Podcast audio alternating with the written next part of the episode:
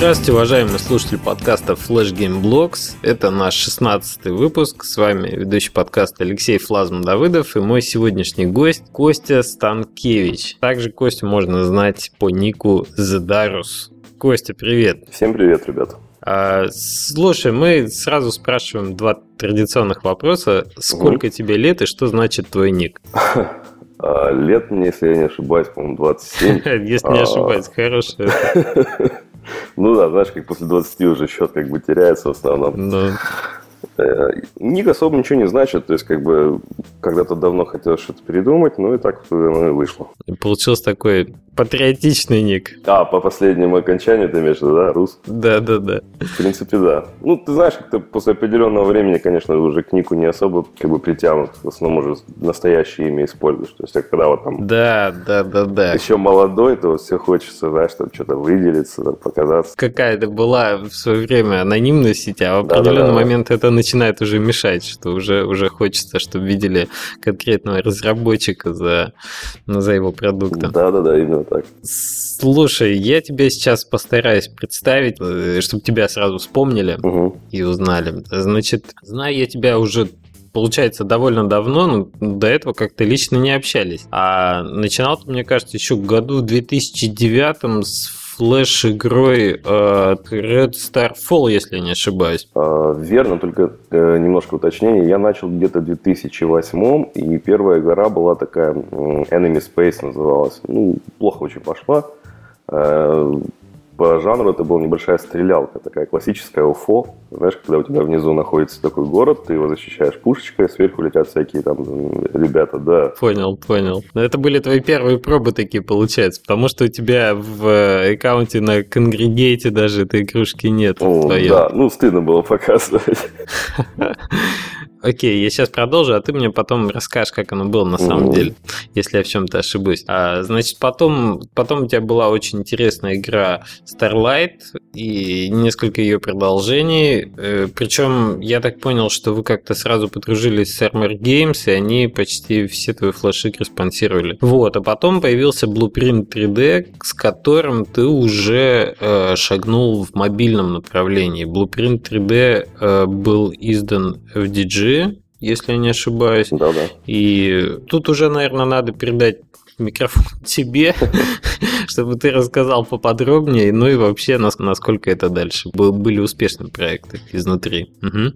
Ну, на самом деле, ты все довольно как бы точно описал. Э, я после того, как вот с Red Starfall начал довольно плотно общаться с Дэниелом из Armor Games, uh-huh. и вообще как бы у меня так получается по жизни, что я когда за кого-то цепляюсь, так стараюсь как бы с этим человеком и дальше работать. Ну, во многом потому, что легче уже как бы все организовано, знаешь. И был еще небольшой, правда, проект между, по-моему, Red Starfall и Starlight, если мне память не изменяет, э, «Магниты», который был, конечно, абсолютно провальным. Я тогда сотрудничал э, с Candy Stand, есть такой сайт, может, слышал. Первый раз слышу даже. Да, но они довольно... Я тоже тогда, если честно, удивился, но сайт довольно качественный, у них такой как бы крупный, у них даже есть отдельная своя э, группа разработчиков при этом mm-hmm. сайте, которая называлась Fun по-моему, что-то в этом роде. Mm-hmm. И вот мы попробовали запуститься, но это все с треском провалилось. Тоже, кстати, ну, флешовое, то есть это не, не мобильные еще были, хотя тогда уже это все начиналось. Слушай, интересно будет дополнить слушателям этот образ. Если есть ссылочка на эту флеш хорошую игру обязательно дадим.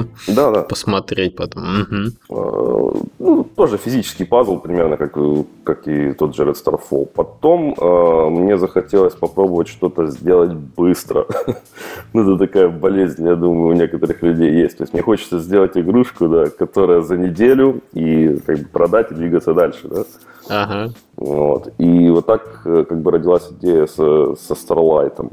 То есть я был удивлен, когда она такой как бы получила отклик, то есть когда она понравилась, во-первых, игрокам, когда она спонсоры ей заинтересовались. Для меня это было, конечно, сюрпризом. Тогда я уже понял еще в момент разработки, что, естественно, идея ничего нового как бы нет, потому что мне товарищ, как только я ему показал первый прототип, сразу же скинул э, ссылку на такую игрушку, ой, если я смогу произнести правильное название, Coin of Vantage, Это, я думаю, ты тоже ее видел. Там пиксели вращать нужно было. Mm-hmm. Вот. Я видел ее в, ну, то есть отсылочку на нее в кредитах Starlight. Ну да, совесть уже меня заставила это добавить, потому что как бы уже научен с предыдущими играми. Ну, то есть люди все время это ну, быстро довольно отмечают. Да, да, в комментах очень быстро появляется. Да, да, поэтому стоило все-таки, мне кажется, это отметить, что я сделал. Ну, тем не менее, как бы идею старался развивать чуть больше, немножко как бы все-таки, чтобы это ну, она, она не, так, не так была похожа из-за того, что были точки, линии. Чтобы, чтобы понимали слушатели, если, может быть, не видели, Starlight – это такая игра, где надо, э, вращая соединенные линиями звезды, расположенные в разных координатах по разным осям, угу.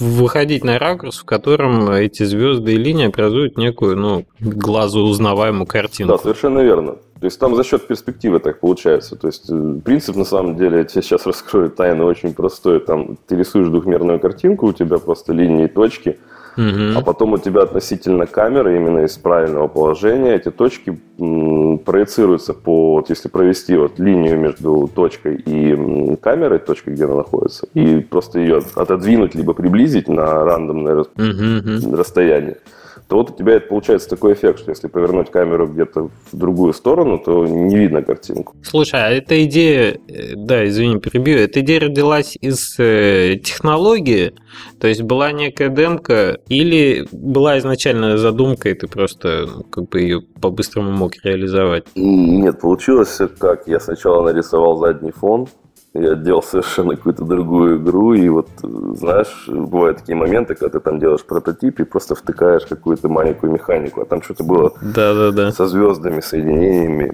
И вот как-то я что-то думал, думал, и внезапно вот пришла такая идея, что а что если это все вращать? Угу, угу. Быстренько, буквально за пару часов получилось первый прототип сделать, и вот понравилась эта идея, решил за нее вцепиться. Ну, отлично получилось. То есть э, игрока, наверное, цепляет то же самое, что и тебя зацепило, пока ты игрался еще с первой демкой. Вот это какой-то да, да, медитативный да. поиск смысла в вращении этих фигур со звездами, с точками. Ну, вообще, ее даже как бы игрой это тяжело назвать, потому что какого-то раскрытия раскрытие игрового процесса дальше, когда ты вот понимаешь вот этот вот момент, что, что происходит и что нужно делать, то дальше все очень, ну, повторяется на каждом уровне. Ничего, ну, увеличивается количество, может быть, точек, линий, и эта проблема довольно большая, потому что есть люди, которые в принципе, как бы они это понимают и говорят, а, ну, нормально, окей, я буду в это играть дальше. То есть мне нравится этот процесс, там, успокаивает, mm-hmm. допустим. Да-да-да. А, а более таких, как бы, мидкорных и хардкорных игроков, они, конечно, ну, им очень это быстро наскучивает. То есть он, как, как только у него этот настал момент, когда он понял, что нужно делать,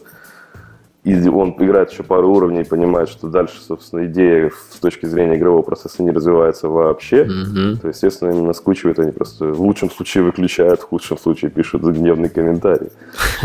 Да. Ну, может быть, давай двинемся дальше. Понятно, что Blueprint — это в определенном смысле развитие э, вот этой механики. Просто здесь уже были не точки, а кусочки, скажем, картинки в разном увеличении. Вообще мне вот интересен момент вот этого переключения с флеша на мобильное. Расскажи немножечко подробнее об этом. Угу. Ну, во многом это произошло, опять же, благодаря Дэниелу из Armor Games, потому что я сразу по старой привычке еще, когда была э, только маленькая порция игры сделана, показал ему, э, может быть, он был заинтересован там на флеш издать, и он сразу же сходу у него было пришло письмо короткое, типа, о, это было бы отлично на тачскринах, то есть хочешь портировать? Mm-hmm. Вот.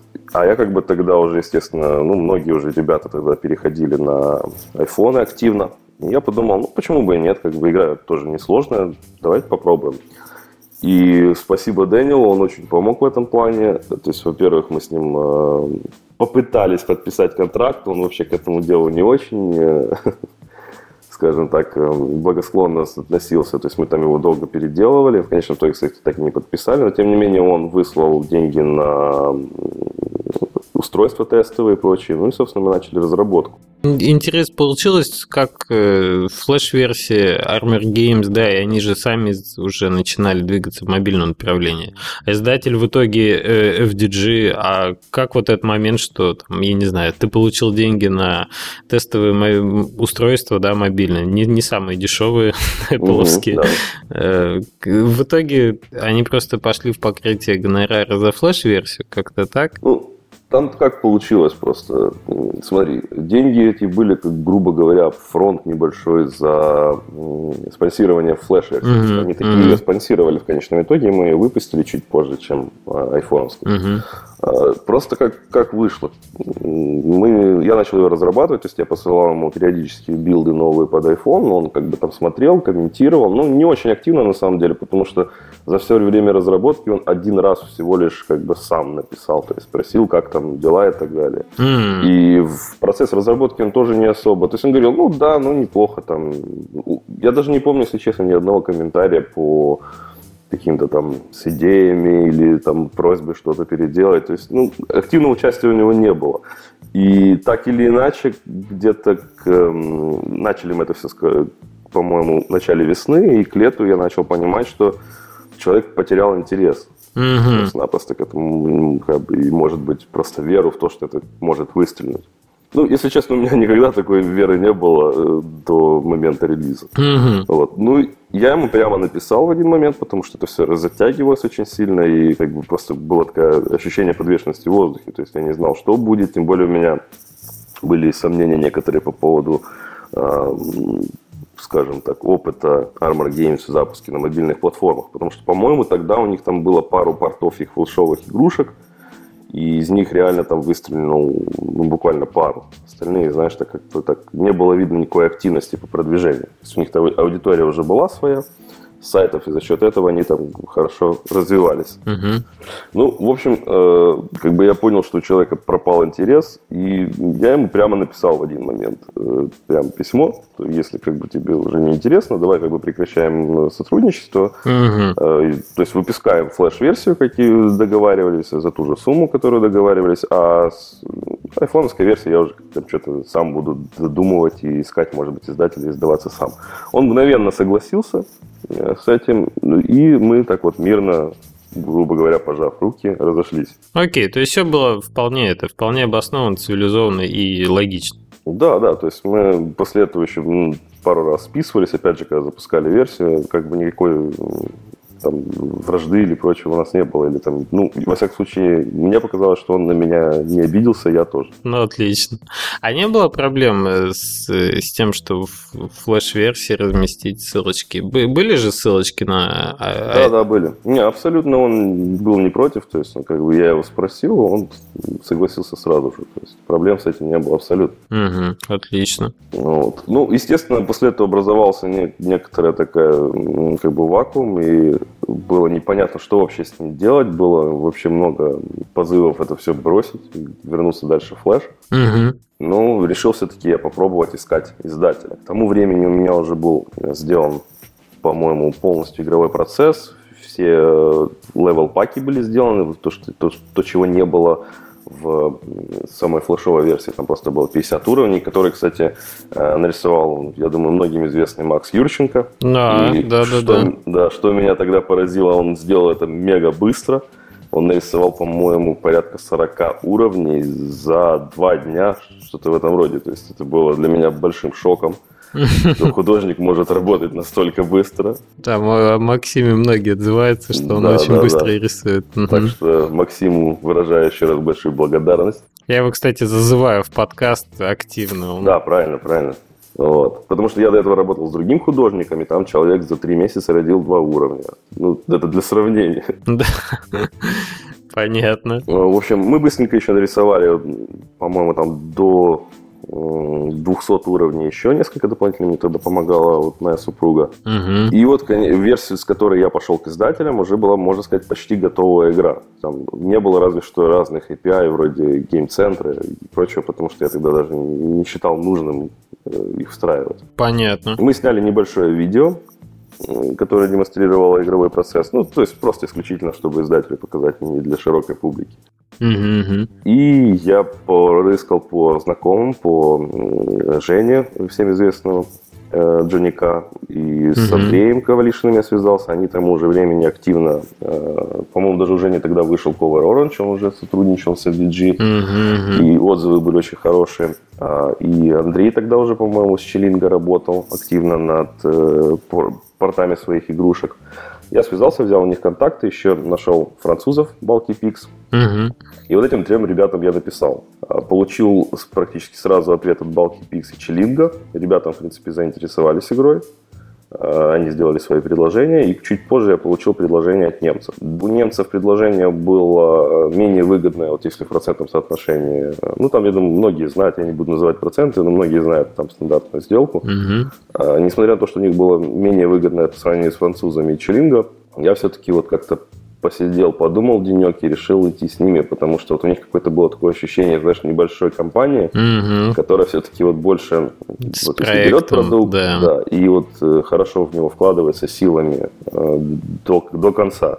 И Аучелинга немножко, многие знают принцип работы ну, другой. Они как бы брали на храпом, то есть большой издатель, ну, для мобильных Да, да, да, да, да, есть такие истории. У них была гарантия фичера от Apple практически, по-моему, для каждого продукта. И они вот так раз, знаешь, там наберут... Кон- там конвейер, больше, да. И кто... Да, и вот что, а вот что-то выстрелит, и вот туда мы в него будем вкладывать. Слушай, у тебя как, как анекдот прям получился.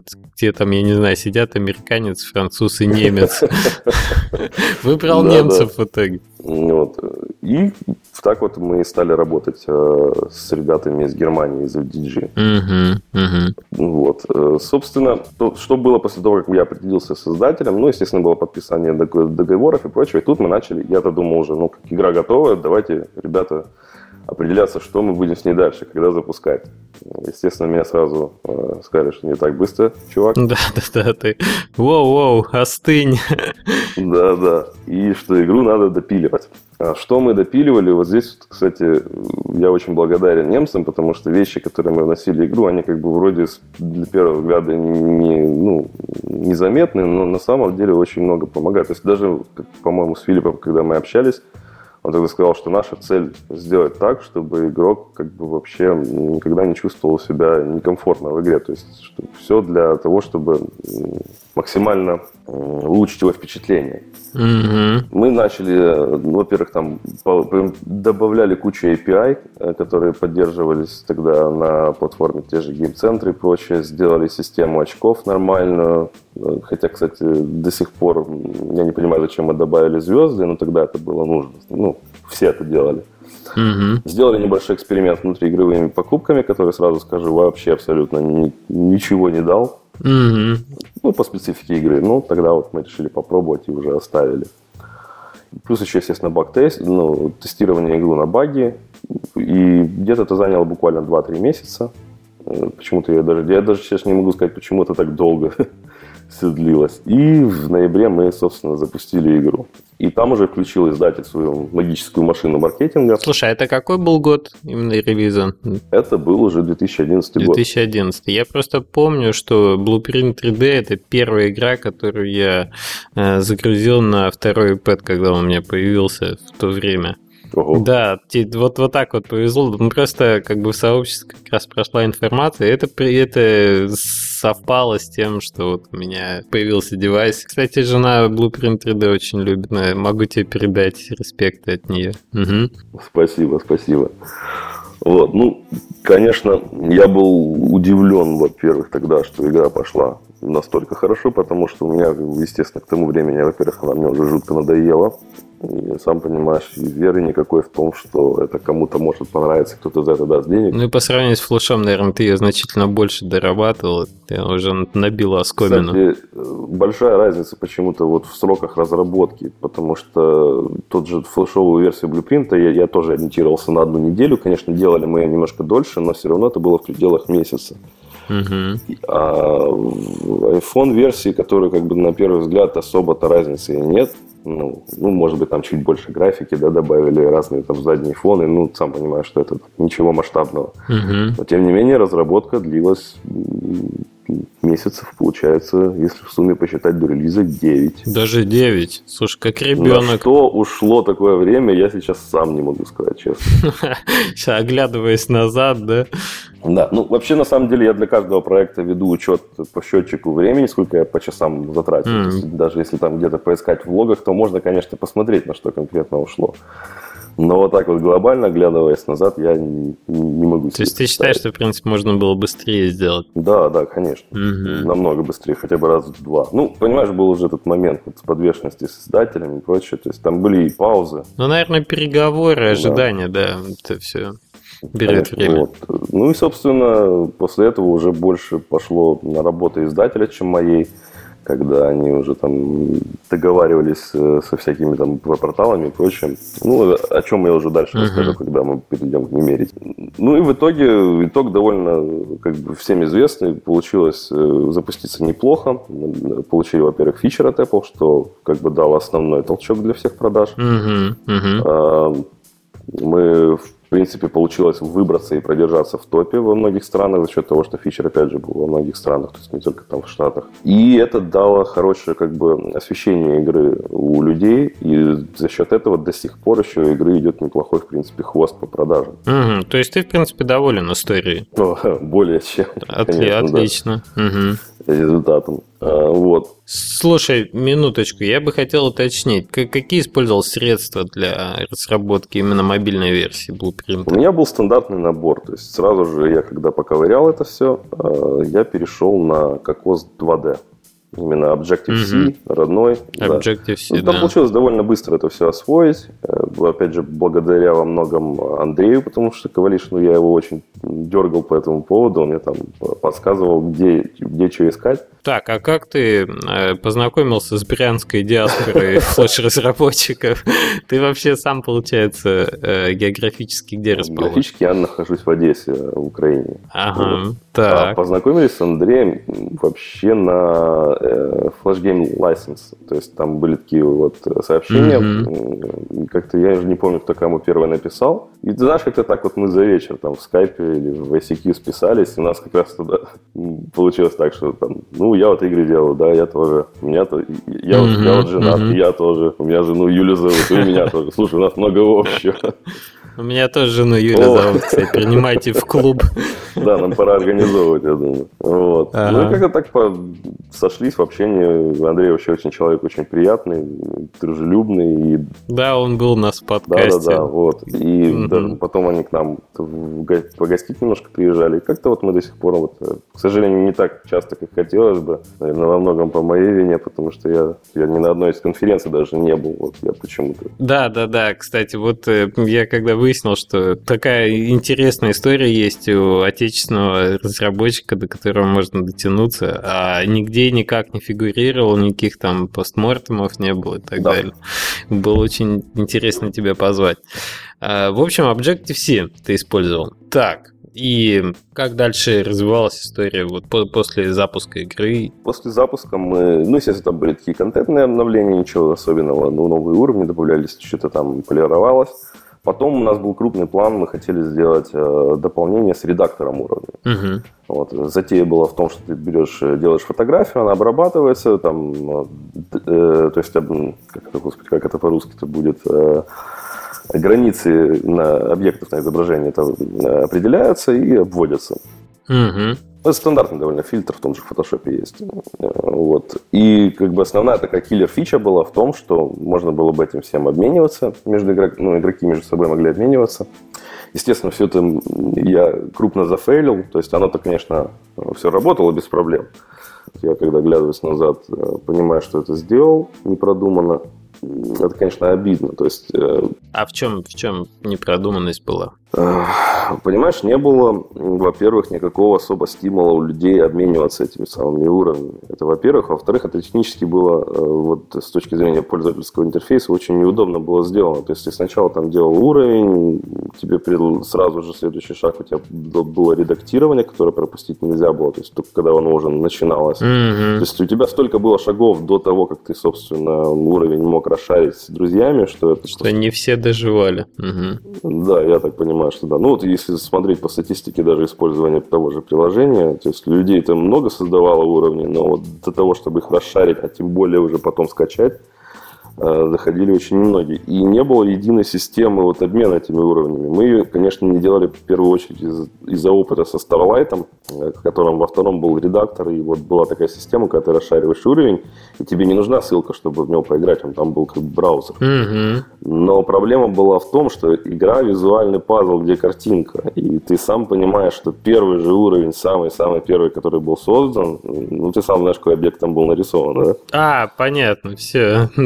Начались эти Ну да, да. Ну, многие догадались. Ясно. Да, и помня как бы этот вот опыт со Starlight, естественно, мы как-то побоялись на мобильной платформе такое делать, потому что вручную модерировать все эти уровни, это был бы, конечно, ад просто. Да, да, да. И какие-то рейтинги добавлять, это же все все Да. равно требовало бы поддержки постоянно. Тем более человека, который бы просматривал такое количество фотографий определенного предмета, я думаю, были бы большие проблемы с психикой. Нам Да, тут еще на реабилитацию пришлось бы Да, да, да. Вот. Ну, конечно, мы это пропустили, хотя мне кажется, что было бы все-таки логичнее как-то это продумать на том этапе и сделать. Сейчас это уже, конечно, поздно. А, И, возможно, даже вот, э, у Филиппа была идея сделать это все так, что вот как тогда появились эти игрушки типа Draw Something и прочие, где вот люди создавали вот контент, и как бы это была, как по Мгм. сути, сама игра, когда одни обменивались им, э, то есть, например, ставилась задача именно конкретный объект нарисовать, другой человек должен был его угадать, и вот что-то подобное он хотел сделать здесь. Ну да, да, да, такую некую социальность в игровой форме привнести.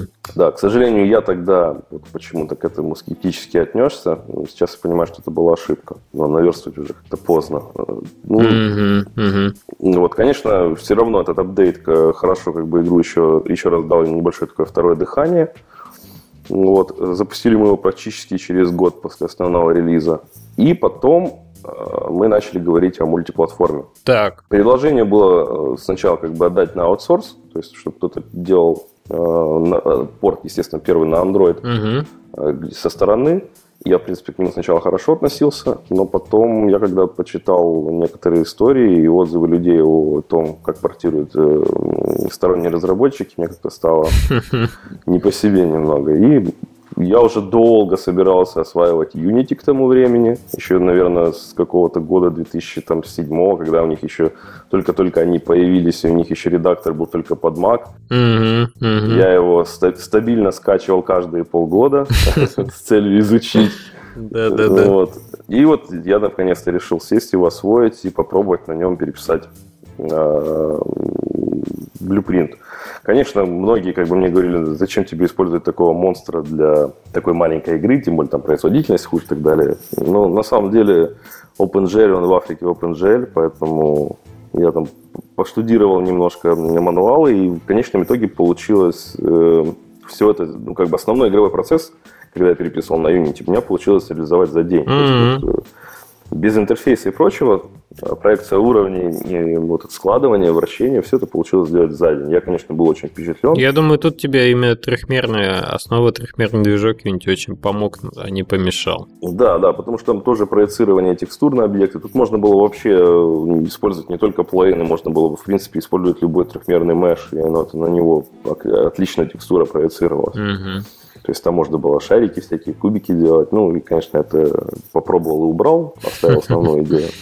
Вот. Конечно, потом на- началось э, опять перенос интерфейса, а я как бы игру, по сути, переписывал полностью с нуля. То есть я ничего из Objective-C не взял. Мгм. Мгм. Из-за этого это все немножко растянулось, но зато потом а, получилось одной кнопочкой делать билд под Mac, под э, Android, и это, конечно, очень как бы Да-да-да, это в грело душу, да. подкупает. А, Вот. Э, Что, кстати, хотел отметить, поскольку как бы в игре уже на то время было приличное количество разных API, на том же iOS, и, естественно, немцы говорили, что под Android надо делать то же самое, только на их. Очень э, помогли э, плагины вот таких ребят, которые называются Prime 31.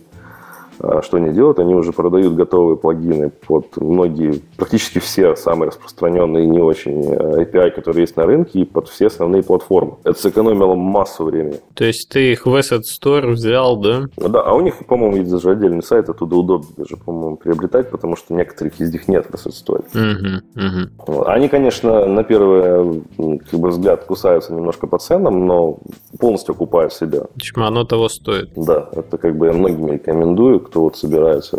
Потому что можно, конечно, писать самостоятельно плагины, но это, это время. Не, ну конечно. Тут уже готовые решения, когда есть, надо пользоваться. Да.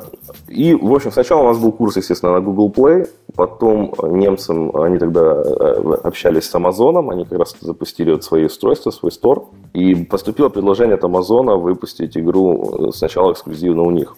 Они обещали там широкий фичер и многие другие плюшки. Естественно, мы сразу переключились. Я купил их девайс. Кстати, девайс меня тогда очень удивил, потому что по интерфейсу это был самый приятный э, девайс на как бы андроиде, который я видел. Угу. Скажем, такой почти Apple, только на Android, знаешь, ну, как, да. Да, амазоновские эти, у меня, у меня тоже есть Kindle Fire, у нас даже парочка Да, есть. да, да, да, да. Угу. Да, ну, вообще само по себе устройство очень приятное, оно как бы недорогое по цене, очень доступное широким массам и как бы ничего лишнего. А как тебе амазоновский стор с точки зрения э, там эффективности, ну и финансовой отдачи? Вот я как бы к этому как раз Плавно подходишь, подойти, да. да.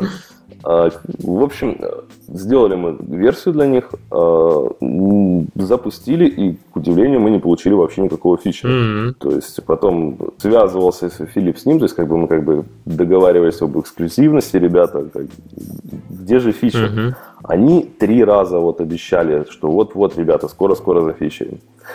И три раза нас опять э, обводили вокруг пальца. И в конечном итоге продажи там ну, просто смехотворные. То есть доходило до того, что была одна-две копии в день просто. Ой, ну да, это что-то что мало. Конечно, это, да, энтузиазм несколько подкосило. Я думал, что с Google Play, наверное, будет вообще там печально. Ну, не, не так, конечно, потому что Google Play покрупнее, но все равно как бы уже уверенности такой как бы в портировании на другие платформы не было.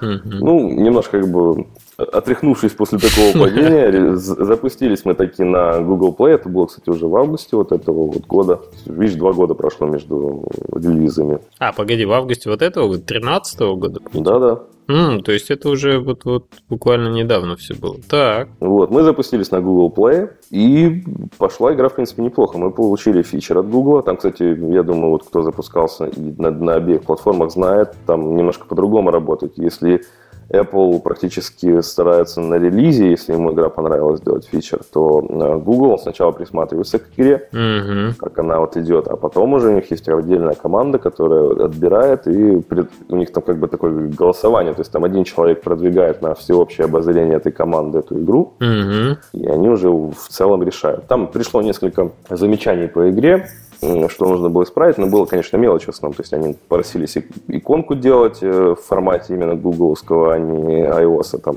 ну, кругленные с края менять. Да, да, да, да. Вот такие вот мелочи, там, поубирать кое-что, сделать интерфейс больше похож на Google, ну, на андроидовский, чем... Ну, в основном мелочи, то есть даже там кнопки просили в интерфейсе переделать. Mm-hmm. И получили мы фичер, и игра пошла, в принципе, неплохо. Единственное, что меня, конечно, удивило, это уровень пиратства ну, ожидаемо, конечно, было, но там по сравнению с тем же iOS доходило до разницы в 8 раз. Mm-hmm. Была статистика по Флуре. Я думаю, многие знают этот сервис, где можно встраивать Да-да-да. Э, практически любой трекинг в игру. И разница по количеству играющих пользователей и по количеству продаж была вот в 8 раз. Ну, конечно, я думаю, у многих это отличается, но вот у меня была такая цифра. Это отличная история. Так. Но, тем не менее, меня очень поразило, например, вот адекватность пользователей под андроидом, потому что отзывы к игре, ну, очень, очень редко встречались, знаешь, похожие, как на iOS. То есть хейтеров меньше было? Да, в основном все было, ну, как бы, если были, естественно, люди, которым она не понравилась, были люди, у которых она не запустилась, потому что там почему-то вот у Unity была большая большая проблема с Cyanogen модом. Uh-huh. И вот почему-то у многих она просто не запускалась, был черный, черный экран. И, а поскольку еще у Google рефанд работает не так, как у Apple, там, по-моему, у них, если ты удаляешь приложение в течение 15 или скольких минут или нескольких часов после установки, то тебе сразу возвращаются деньги. Uh-huh. А вот потом это уже более большая проблема вернуть денежки. То есть у Apple, конечно, этим проще. И все практически претензии были очень аргументированы, люди вообще писали такие комментарии обдуманные. Ну, то есть было такое приятное удивление, и приятно, что люди как бы давали обратную связь, и с ними можно было работать. В общем, Google тебе понравился. Google да, Play. только положительные впечатления остались от него. Конечно, а если говорить, кого интересуют финансы, то выхлоп, конечно, примерно как пиратство, такое же количество раз меньше за это время. Понятно. Вот. Угу. Вот. Но в целом были а, положительные впечатления, и дальше как бы собираюсь с ними работать. Но э, еще мы пытались запуститься, не пытались, а запустились таки на маковском App Store. Ну, а там примерно история, даже несмотря на то, что был фичер от Apple uh-huh. везде, продажи там примерно такие же, как на Амазоне. Понятно. То есть меня предупреждали, что там маленький рынок, ну, я не подозревал, что настолько маленький. Да-да-да, мне тоже кажется, что там э, доля очень, конечно, маленькая. Да, поэтому если кто-то хочет и планирует туда запускаться, то, ребята, делайте это только тогда, когда ваш, скажем так, ну, инструментарий позволяет туда очень быстро и просто сделать порт. То есть... Рассчитывать как э, основную площадку. Да, вкладываться туда особо по силам не стоит. Конечно. Понятно. Ну что, мы уже можем перейти к э, самому сладкому, к опыту самостоятельного издательства издательства. Да, сам издат. Вот это очень интересно, да. Да, ну, собственно, началось все именно с той идеи, что как раз был такой летом небольшой перерыв между работой, э, и захотелось попробовать самостоятельно создать и запустить игрушку. Это был просто вот как эксперимент. А это было лето какого года? Этого. Этого. Угу. Да, в этом году. А, по-моему, это был июль, если мне память не изменяет. То есть сначала мы решили мы э, вместе с супругой как бы найти идею, которую можно было бы реализовать относительно безболезненно и быстро, э, и финансово, и в плане времени. И идея пришла для игры Мимерити, тоже визуальный пазл.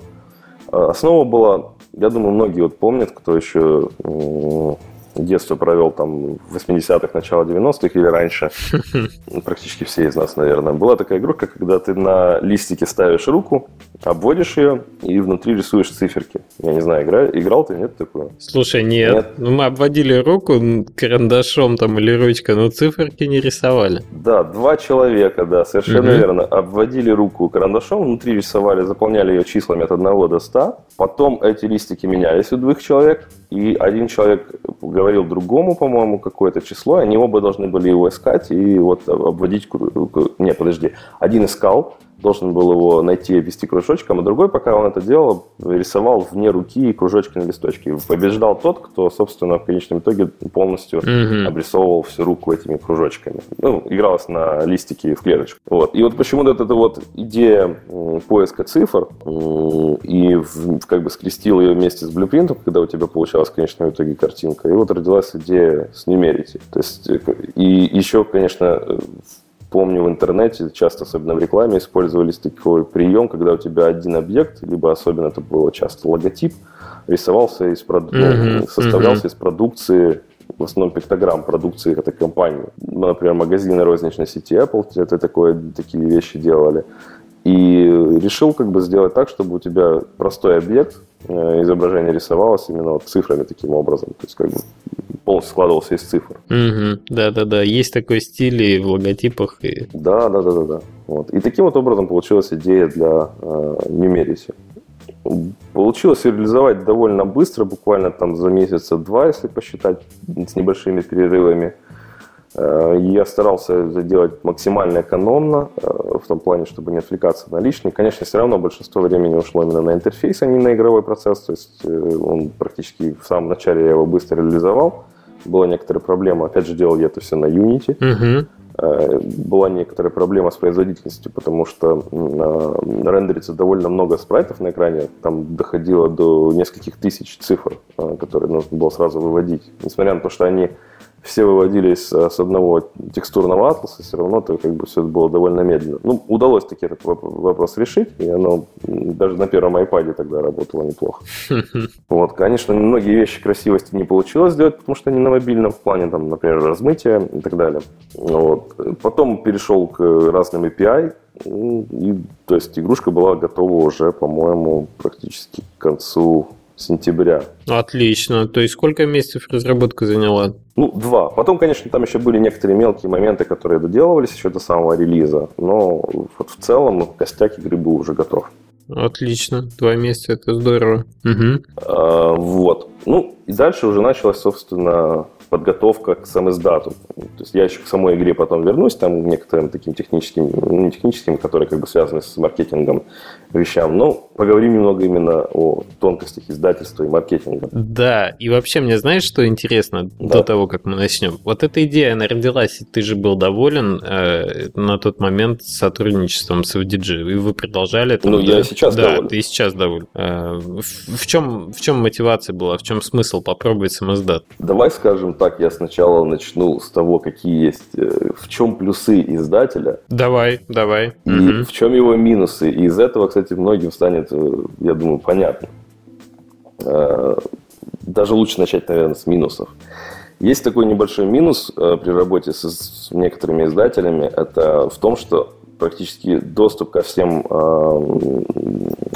как бы магазинам и прочим, цифрам, вот, скажем так. панелям управления, ну даже не, не цифрам, а вот настройкам приложения и прочее, которые с API связаны и прочим, есть только у издателя. И несмотря на то, что в том же iTunes Connect и эм, Google Developer консоль, по-моему, там есть возможность давать разработчику ограниченный доступ к приложению. Многие издатели это не рискуют делать. Я не знаю почему, может быть, знаешь, там доступ действительно к финансовым каким-то информации. Uh-huh, uh-huh. И поскольку специфика моих игр такая, что тут довольно много API, и мы часто скачем с одной платформы на другой, и для меня это новое, и нам приходится работать вместе с издателем для того, чтобы эти все API повстраивать, ну, встроить и настроить. Uh-huh.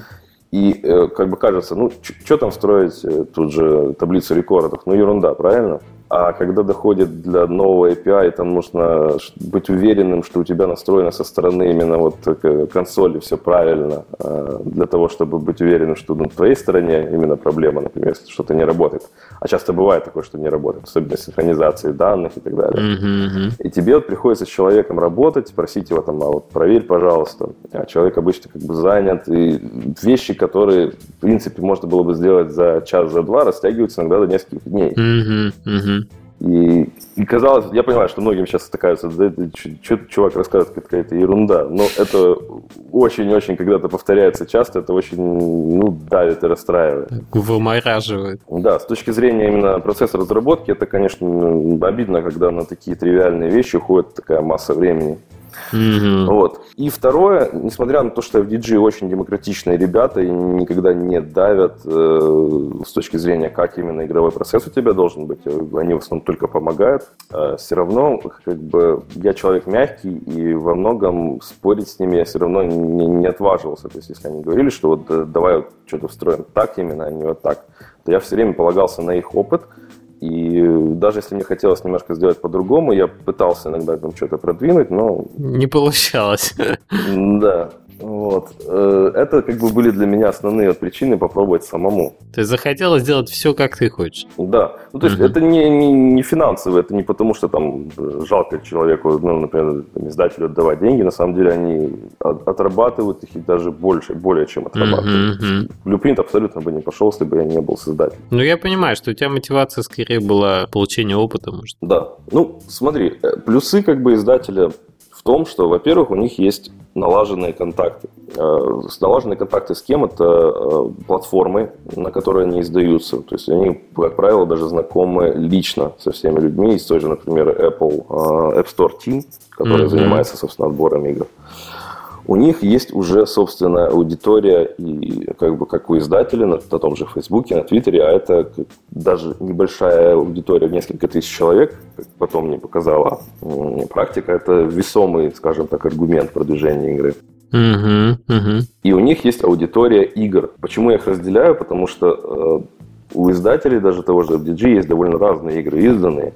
И как меня, что больше всего удивило, что аудитория этих игр действительно очень сильно отличаются не только по количеству, но и вот э, по характеру людей. То есть это вообще как скажем так, реакция, письма, которые эти люди пишут, и как они общаются, например, совершенно, ну, как будто с разных планет. То есть, э, если ты запускаешь, например, пазл, и у издателей много пазлов, то вероятность того, что уже готовая аудитория, которая у них есть, э, перекинется на новую игрушку, она, конечно, более вероятна. Mm-hmm. Mm-hmm. Поэтому тоже, когда выбираешь издателя, стоит надо обращать внимание, какие игры они до этого издавали. И насколько успешно, естественно у них есть отличное понимание игроков и платформы, то есть то, чего ожидает игрок. И поскольку они это знают, а многие разработчики, кто даже, скажем, не игрок, а то, что ожидает пользователь, вот возьмем такое более как бы обширное понятие от приложения на мобильном на устройстве. Mm-hmm. И благодаря этому они дают очень много подсказок. Вот то, что вот у меня было, например, с блюпринтом.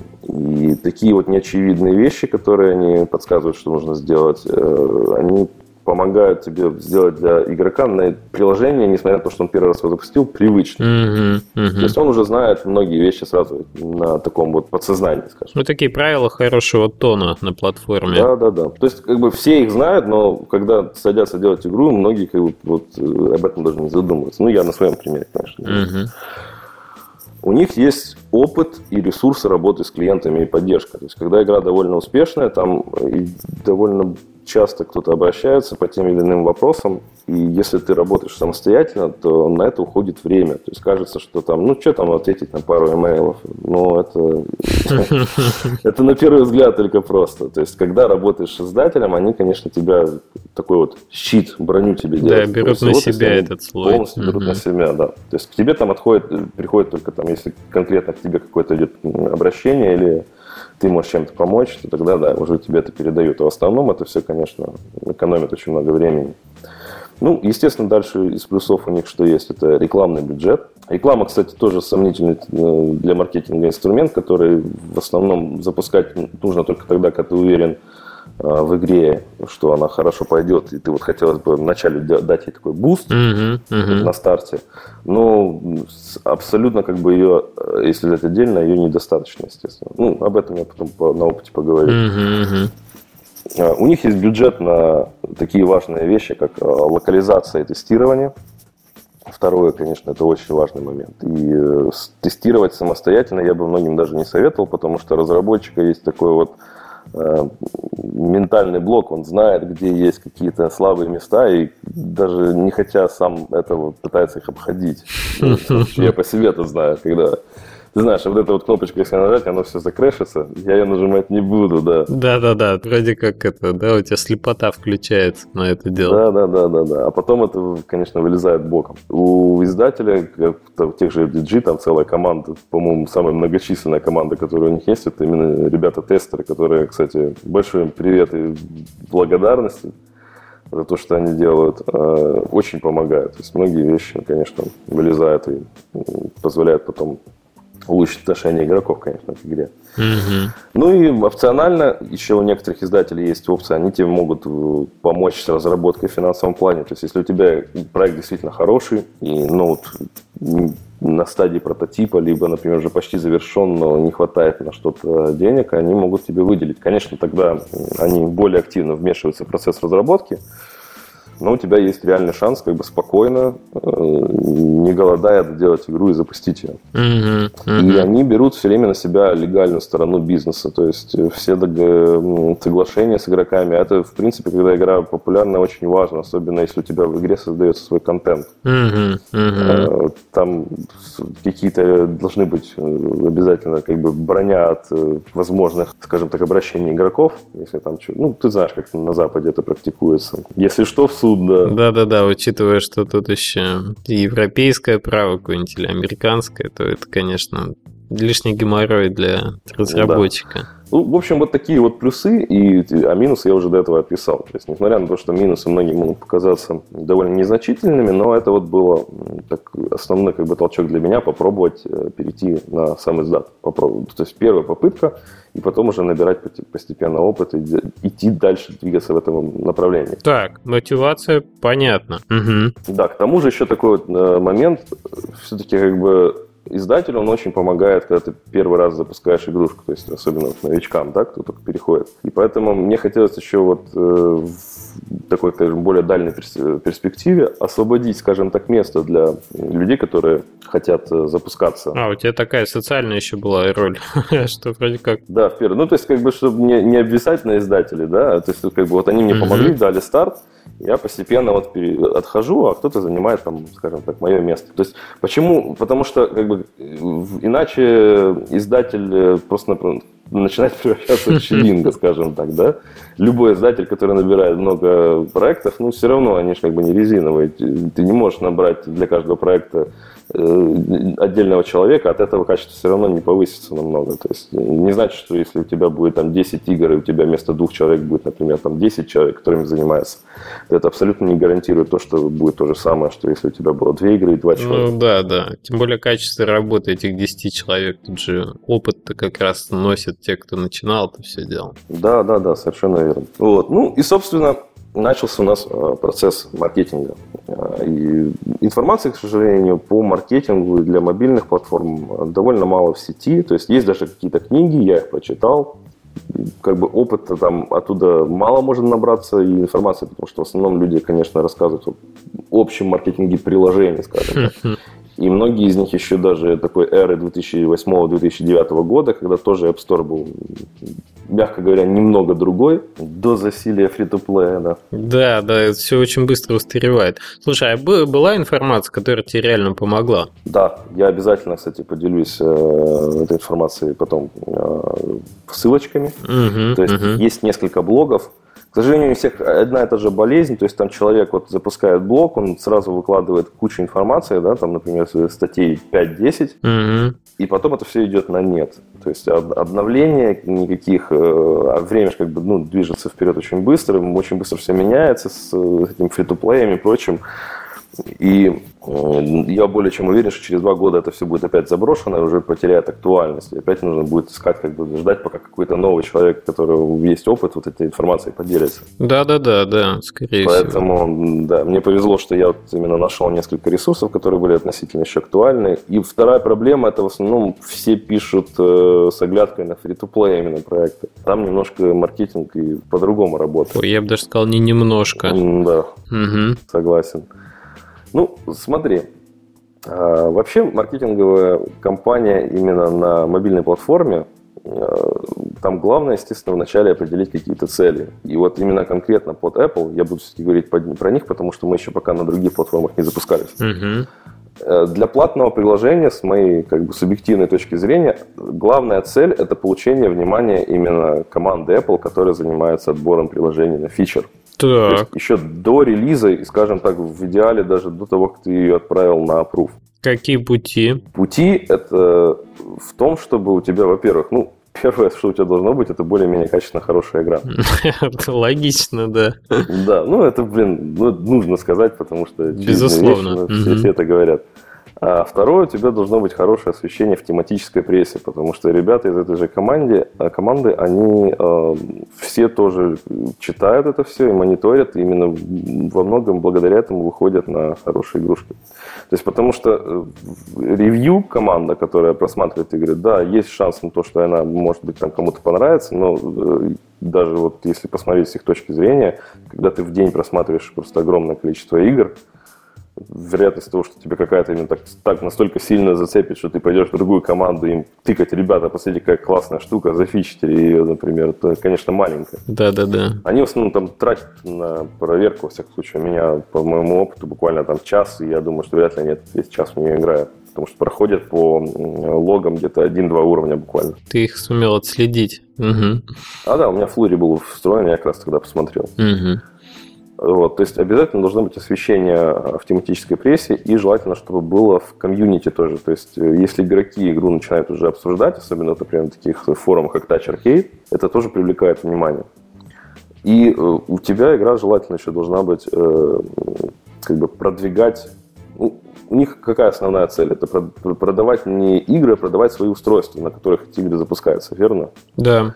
И, соответственно, если твоя игра вот, э, в каком-то роли, какой-то мере является платформ-селлером, как это говорят, то есть mm-hmm. как в свое время были те же птички и прочее, то есть когда люди реально хотели себе девайс для того, чтобы какое-то конкретное приложение на нем запускать, да, вот видели у кого-то или так далее то, конечно, это тебе повышает очень шансы, да. Ну, Infinity Blade хороший, хорошая иллюстрация. Что для этого нужно? Для этого нужно, во-первых, э, использовать их родные API как можно больше, и об этом обязательно как бы в описании игры указывать. То есть тоже, например, iCloud для синхронизации.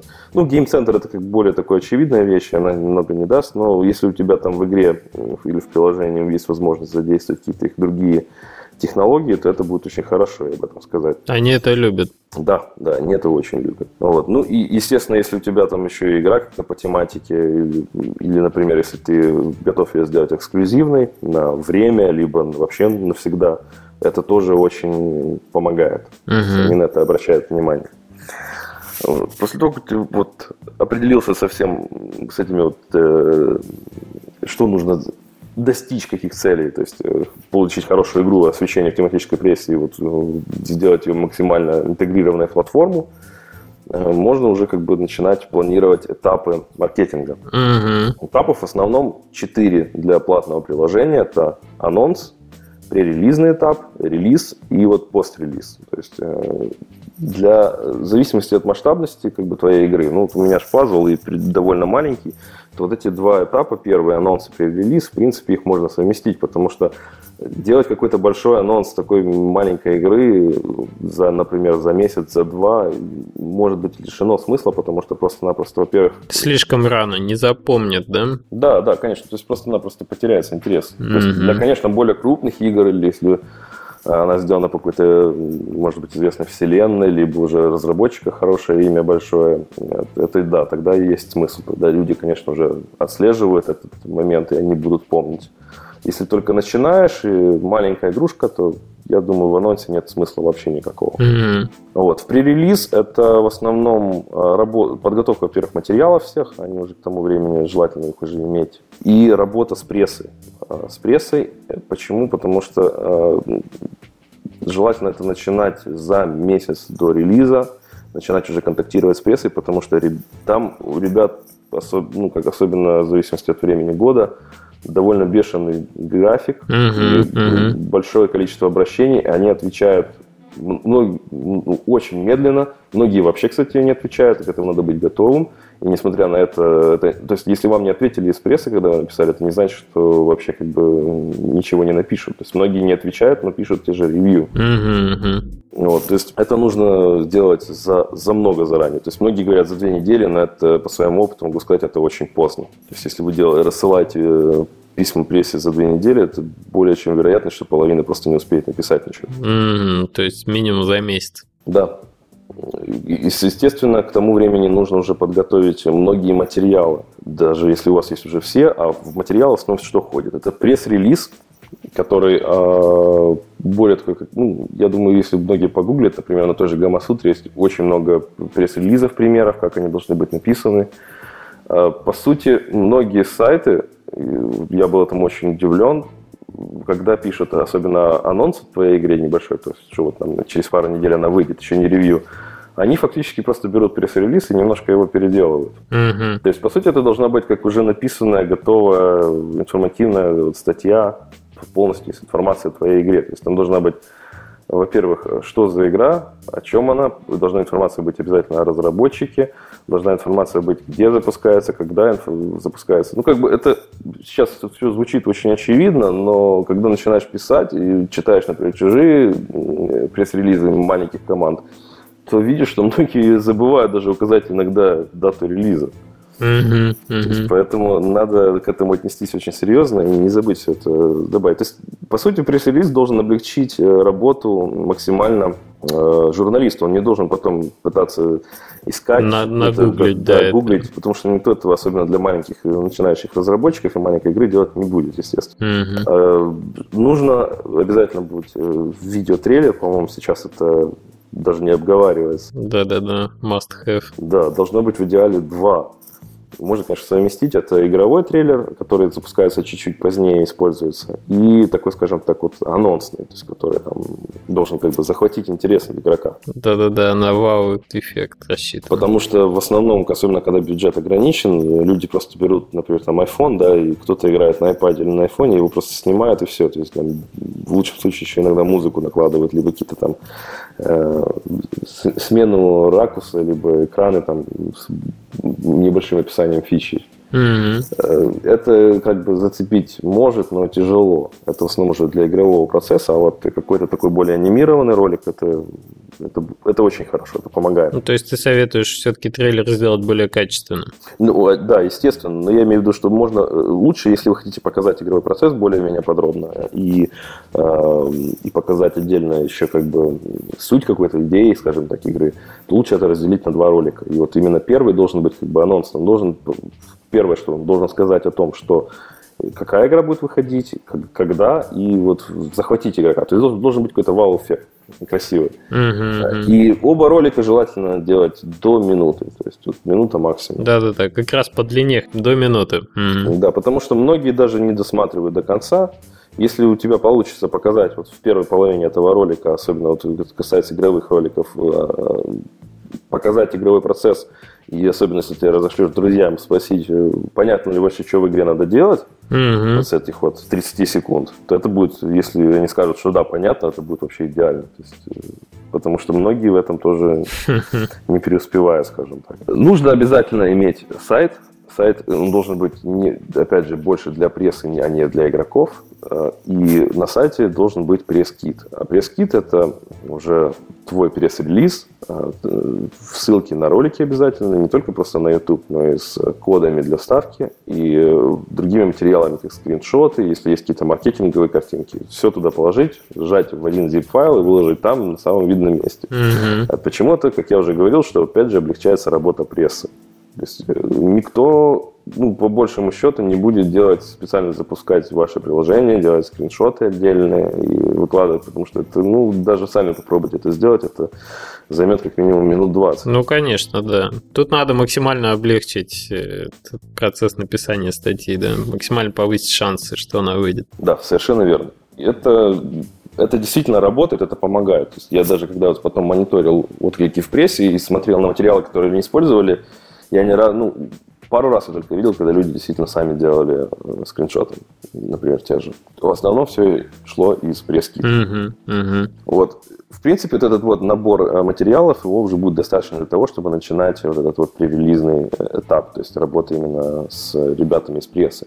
Как с ними работать? Ну, там довольно просто. Во-первых, я потом скину тебе ссылку на список более сотни ресурсов, которые занимаются обзорами тематическими, вот именно по мобильным играм. Отлично. Я угу. думаю, многим будет полезен. А, там же потом уже придется, конечно, вручную искать контакты, потому что у всех сайтов по-разному, у кого-то email, у кого-то формы, и только исключительно. Некоторые вообще работают по странной схеме. Нужно обязательно сначала у них писать на форуме, размещать информацию, но это в основном сайт, притом это некоторые даже крупные сайты. Например, э, тот же Touch Arcade, они очень любят, когда ты размещаешь у них на форуме, а у них на форуме очень оживленная комьюнити, кто не знает. И, во-первых, огромный там фидбэк можно получить, особенно еще до релиза игры, и можно тестеров найти. И они очень любят, когда там э, постится игра до релиза, и они на это обращают внимание. Например, когда у тебя, у них там есть такой список игр еженедельный на сайте, который освещает, что выйдет скоро. Mm-hmm. И в основном вот там засвечиваются либо очень крупные игры, либо именно те, которые у них на форуме получили более-менее какое-то активное обсуждение. Отлично. То есть они это мониторят. То есть такой вот момент тоже есть. Это писать им просто так, вероятность того, что они обратят внимание на игру и напишут, меньше.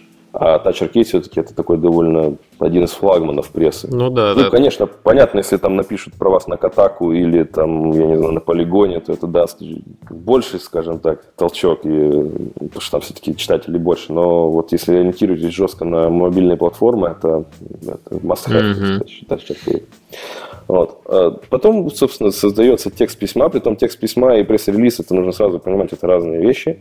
Э, текст письма должен быть максимально коротким. Если попытаетесь описать свою игру буквально одним коротким предложением, сразу же это написать вначале, без всяких там э, перечисления фич и mm-hmm. прочего, это никто mm-hmm. не читает коротко ссылку на сайт, ссылку на трейлеры, ссылку на пресс-кит. Вот прямо жестко на mm-hmm. файл. И, естественно, промокоды. Ну, сейчас, конечно, с промокодами, я думаю, ты вот слышал, очень просто стало, потому что их сейчас подняли до сотни для одной версии.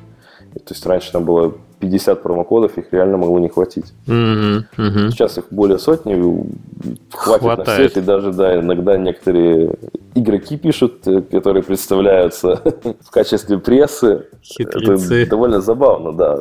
Притом там много ошибок, много, кстати, наших соотечественников, которые таким образом пытаются намутить промокод. Mm-hmm. Вот. Забавно. Они в основном все отсеиваются после того, как ты им просишь как бы дать ссылку на сайт, для которого они пишут. Mm-hmm. Вот. После этого начинается самая нудная работа, это рассылка этих всех писем. Конечно, можно написать скрипт, который это все сделает, но... Подход программиста сразу чувствуется. Да, да, но в основном это все, конечно, делать лучше ручками. Каждому писать более-менее персонально, то есть обращаться, если есть там по имени и так далее. То есть, ну так, все-таки как-то более приятно потому что часто бывает такое, что есть, например, услуги пресс-агентств, или как это называется, пиар-агент, uh-huh. которые могут это все сделать для тебя, но там, я помню, на Гамасутре, по-моему, кто-то писал, вот журналисты, что они не любят, и многие жаловались на то, что из пиар-агентств приходят короткие письма в таком стиле, типа, нам нужно, чтобы это вы напечатали в четверг, и все, то есть не привет, не до свидания. Естественно, люди такое очень игнорируют. То есть, поэтому, кто вот думает использовать пиар-агентство, тоже не забывайте о том, а как, собственно, они работают. Ну, видимо, тут важно, какое пиар-агентство использовать, как и создателя. Да. Ну, вот, кстати, естественно, это стоит денег, Э, и вот кто интересуется, по-моему, в подкасте того же Галенкина там были интервью с несколькими э, людьми, которые занимаются пиар, ну, именно пиар-агентством игр. Они, конечно, все с Запада, про наших я не слышал ничего, но вот если кто-то вот хочет попробовать поработать, может там... А вот ты э, читал книгу, которую Сергей вышел по поводу маркетинга? Я ее читал, но к сожалению, она вышла уже после того, да. как я когда все это сделал. Просто многие вещи пересекаются, ей, да. да. Увидел многие ошибки, которые я допустил. Ну, конечно, всем, кто начинает, я вот сейчас очень советую читать, несмотря на то, что там все-таки, опять же, все ну, ориентировано на э, более такие, скажем так, долговечные, более серьезные игры, назовем это так. Mm-hmm. Но все равно многое можно как бы перенести, многое относится к этому. Mm-hmm. Но все-таки как бы все знают, что там человек уже с большим опытом, и прислушаться к нему обязательно нужно. Вот. И что еще хотел бы сказать, обязательно обращайте внимание на маленькие блоги и как бы, или среднего размера сайта. Как бы, не игнорируйте их, потому что даже буквально, особенно на первых порах, одна-две продажи, которые они могут принести, это очень важно. Тем более вы никогда не знаете, до чего может дорасти маленький блог mm-hmm. человека. Потому что Конечно, да, видно, особенно если в интернете не первый день, что по сайту, по стилю общения его владельца практически сразу видно, что это, насколько это серьезно. Но, тем не менее, многие маленькие сайты, я как бы даже тоже Touch Arcade, можно сказать, он уже начинался из ничего. Поэтому на это стоит обращать внимание, и отсылать им промокоды тоже стоит. Многие, кстати, вам будут писать после того, как появятся первые буквально письма, уйдут первые маленькие анонсы, начнут сами уже писать многие пресс, особенно это китайцы делают. Тоже не стоит их игнорировать, несмотря на то, что львиная доля пиратства приходится именно на эти страны. Но какой-то, как скажем так, awareness в вашей игре они все равно создадут. То есть э, вот, mm-hmm. эхо, скажем так, информационное. Да, да, да, да. Поэтому не жадничайте, отправляйте обязательно промокоды практически всем, кто просит, ну, за исключением таких вот явных однострочных э, писем, где типа дайте промокод поиграть. Ну, то есть, я думаю, это такая очевидная вещь. И после этого, поскольку это отправили с прессой, э, нужно начинать уже работать непосредственно с игроками. Конечно, с мобильными играми тяжелее, потому что комьюнити игроков в мобильные игры, особенно по жанрам, это довольно редкое явление. Но первое место, куда стоит идти, так я уже говорил, это форум Touch Arcade. Uh-huh, uh-huh по многим причинам. Во-первых, получить фидбэк, пообщаться с игроками. Многие вам могут помочь, например, посмотреть игрушку, то есть если вы отправите им промокод, либо через TestFlight, если вы еще не за submit или игру.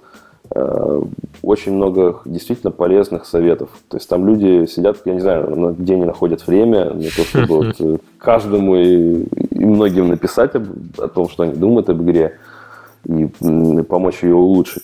И, как я уже говорил, те же ребята из Apple, многие мониторят тоже эти ресурсы. А вот как раз хотел спросить, как, э, как бы показывать игру до того, как она вышла. TestFlight, да, для этого? Если, да, если игра еще не, не прошла э, ну, ревью-процесс в Apple и промокоды еще генерировать нельзя, то используется в основном тест-флайт, конечно. Я думаю, многие знают о том, что это такое, но все-таки кратко расскажу. Это такая система, которая позволяет легко сделать дистрибуцию игры на устройствах тестеров. То есть в любом случае человек, который ее хочет запустить, должен отправить ID-шник устройства тебе, и ты должен его включить в свою developer program. Угу.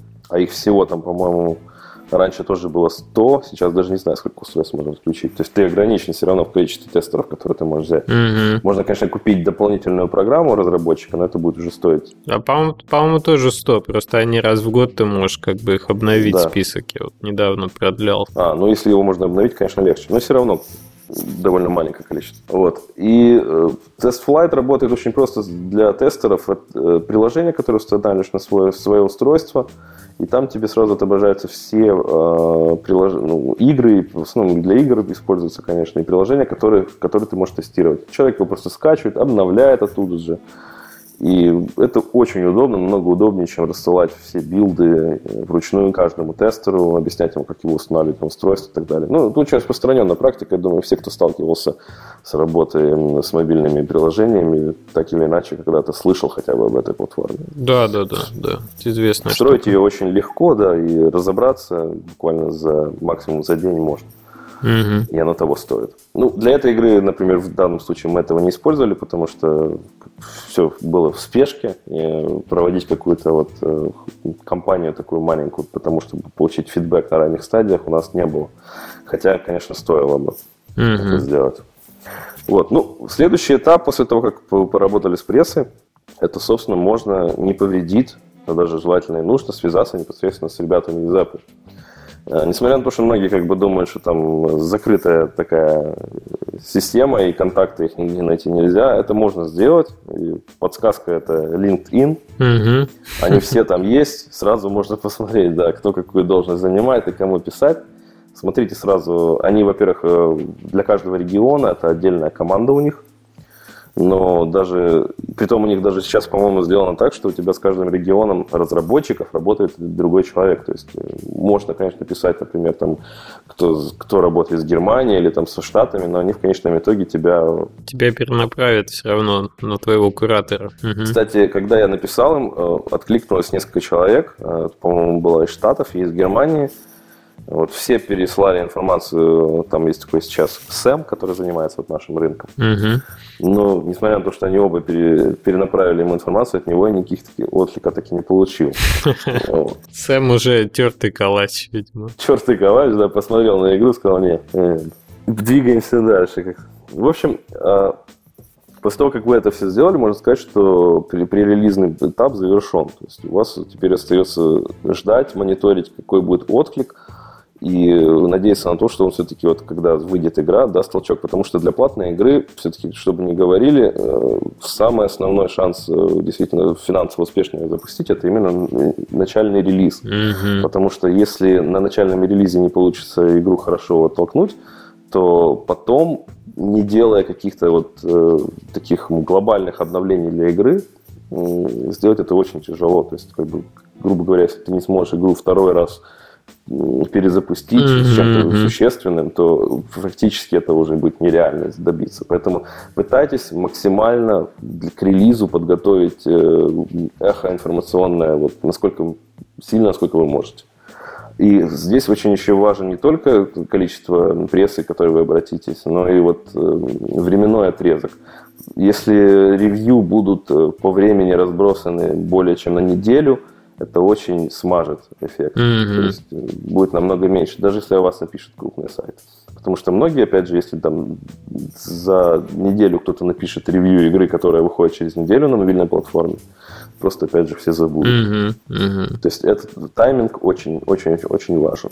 Вот. Ну, э, с, по результатам всего этого маркетинговой кампании, которую мы провели, результат был такой. Мы получили такие фичер, получили, правда, его в Штатах и, по-моему, еще в Канаде, еще в некоторых странах. То есть такой был довольно слабый отклик. Было очень большое пиратство. Пиратство на iOS имеется в виду? Ну да. Mm-hmm. То есть то, чего я не наблюдал два года назад, когда мы запускали Blueprint. Ну, понятно, что было пиратство в то время, но в этот раз я был, конечно, несколько неприятно удивлен, потому что когда запускал, э, ну, еще до того, как пошли первые статистики по продажам, обычно как отслеживается? По гейм-центру. Он более часто обновляется, скажем так. Угу. И когда заходишь в гейм-центр, видишь там одно число, а потом заходишь э, на следующий день в статистику продаж и видишь там число в 4-5 раз меньше, то, конечно, несколько удивляет. А как ты думаешь, коррелирует это э, с тем, что игра, например, без издателя, или это просто реалии современного времени? Нет, я думаю, что это просто вот э, как, как сейчас обстоит ситуация с этим. Mm-hmm. Тем более, что нужно не забывать, что большинство, я не могу сказать, что все, но где-то процентов 60-70 это все-таки Азия, кто пиратит. Ну вот если смотреть, опять же, по никам в гейм-центре, mm-hmm когда вот игра только вышла, когда начал вот пиратство, то большинство там, конечно, было китайцев. Понятно. Ну, особенности рынка, то есть тут нечему удивляться. Потому что два, опять же, года назад, я могу ошибаться, но тогда платформа та же Apple, iOS, она в Китае была меньше распространена, чем сейчас. Может быть, это повлияло. Может быть. Очень сильно. Да. Э, благодаря фичеру получилось э, по доходам отбить хорошо э, именно вот разработку. Это, ну, там, правда, сумма на самом деле небольшая, потому что, как я уже говорил, за, за два месяца получилось сделать игру. А финансовые именно затраты были небольшие. Э, было куплено пару иконок, скажем так. Mm-hmm. Музыка была сделана. Кстати, музыку делал Григорий Данилов. Тоже очень рекомендую. Очень легко работать, отлично пишет. Я думаю, тоже многие его могут знать. Он на форуме появлялся, по-моему, флеш ну, нашем флеше. Mm-hmm. Давненько я его таки нашел. То есть рекомендую, он и звуки делает. И еще были затраты на локализацию. Кстати, вот э, если возвращаться к маркетингу, локализация тоже очень сильно помогает. Притом локализировать нужно не только игру, но и обязательно все ее материалы. А на какие языки ты переводил игру? О, я переводил на 11. На 11. Это... То есть такая довольно массовая. Да, но у меня просто текстов было не слишком много в игре, поэтому финансово это было легко потянуть. Конечно, когда текста много, то там влетает хорошая копеечка. Uh-huh, Значит, основные языки, которые я брал, э, я основывался на блюпринте. Ну, это очевидно, это немецкий, французский, итальянский, португальский. Притом португальский многие могут знать. Два – это бразильский вариант, и именно сам mm-hmm. португальский. И лучше, если у вас, например, стоит выбор, и финансово вы не можете определиться, что брать, то лучше все-таки брать бразильский, португальский, потому что он более распространен. Ну да, там большое покрытие. Угу. Да, испанский, естественно, обязательно должен быть русский, потому что в России довольно большой рынок на iOS. Ну, я думаю, хотя бы потому, что ты можешь сделать этот язык хорошо сам. Да. И, естественно, азиатские языки, это китайский, корейский и японский. Угу, угу. Перевести все описания игры, потому что это очень способствует более хорошим продажам, потому что, конечно, многие игры, например, успешные, если посмотреть, то которых хорошая, скажем так, огласка в прессе была, там многие даже не заморачивались. То есть, если просто обратите внимание, потом у многих вообще только английский язык. И это абсолютно не мешало игре стать успешной. Mm-hmm. Но в случае, если у вас маленькая игрушка, это все равно это дополнительный плюс. Это позволит большему количеству игроков все-таки поиграть в игрушку, прочитать про нее. Ну, то есть э, эти затраты времени и сил оправданы. Да, абсолютно. Это то есть ты даже я не сомневаюсь в этом. Mm-hmm. И тот же, кстати, пресс-релиз, если есть возможность, и, пресс, и маркетинговый материал, если есть возможность перевести, конечно, не на такое количество языков, но основа это английский, русский и немецкий. То есть, потому что вот эти вот э,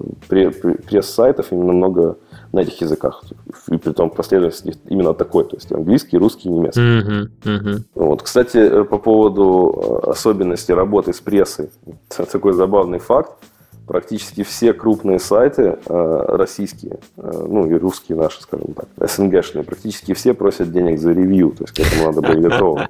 Особенность национальная, да? Да, и немцы еще догоняют в этом плане, но просят, правда, угу. скромнее, да, скромнее. То есть вообще практика ревью за деньги, э, она есть, но на Западе, особенно в англоязычных странах, она не распространена, как правило. То есть люди пишут бесплатно, и многие обижаются, когда предлагаешь деньги. Вот она, да. Я это не на своем опыте это знаю, к счастью, но было даже некоторое время назад какой-то там скандал, когда какой-то небольшой разработчик написал письмо, разослал многим пресс-сайтам, где предлагал, собственно, деньги за ревью.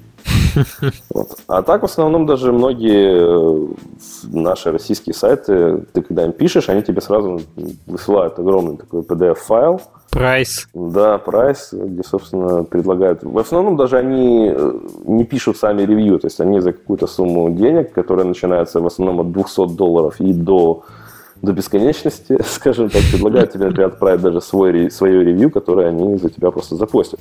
Молодцы. У многих это даже подается под э, заголовком типа программа содействия разработчикам. А, даже так, хорошо. Да, такая не, небольшая издевка, скажем так, над разработчиками начинающими за деньги. Ну, и, кстати, я хочу отметить, что это не значит, что они не напишут. То есть, например, э, один из сайтов российских, я точно не помню, кто это был, а, по-моему, то ли Apple Insider или нет, надо потом погуглить обязательно, посмотреть. Э, несмотря на то, что как бы они тоже попросили денег, но в конечном итоге они написали ревью, хотя как бы мы им ничего не платили. Mm-hmm. Ну ты не пользовался этими платными услугами? Нет, я старался как бы вот э, маркетинговый бюджет в этом плане держать примерно на том же уровне, насколько я потратил на, э, на саму игру, то есть минимально. Mm-hmm. Mm-hmm. Потому что тем более платные ревью, они ну, не дадут должного, должной отдачи, при том, как бы, над, скажем так, они точно не окупятся, особенно в самом начале. Ой, это, я думаю, однозначно. Да, если, конечно, взять, вложить сразу большое количество денег и э, записать много ревью на многих сайтах и одновременно, тогда, может быть, да. За счет того, что они сразу твою игру протолкнут, э, за счет как бы, того, что много людей про нее почитают и скачают в топ, mm-hmm. и она там провисит, скажем так, и только за счет того, что она провисела у тебя в топе, и хорошо принесла денег, вот тогда оно купится. А если оно не протолкнет или ей не удастся там задержаться, тогда, конечно, ничего не окупится. Угу. Одиночные такие статьи так точно. Да, поэтому на платный ревью я не советую как бы разбрасываться деньгами. И то же самое можно сказать о рекламе, особенно баннерной. Угу. То есть э, она не даст того, ну, особенно если только ей делать, э, должной отдачи, потому что люди более охотно читают ревью и переходят на... Тогда смотрят игру, чем если они посмотрят на баннер. Ну, я думаю, это тоже очевидная вещь.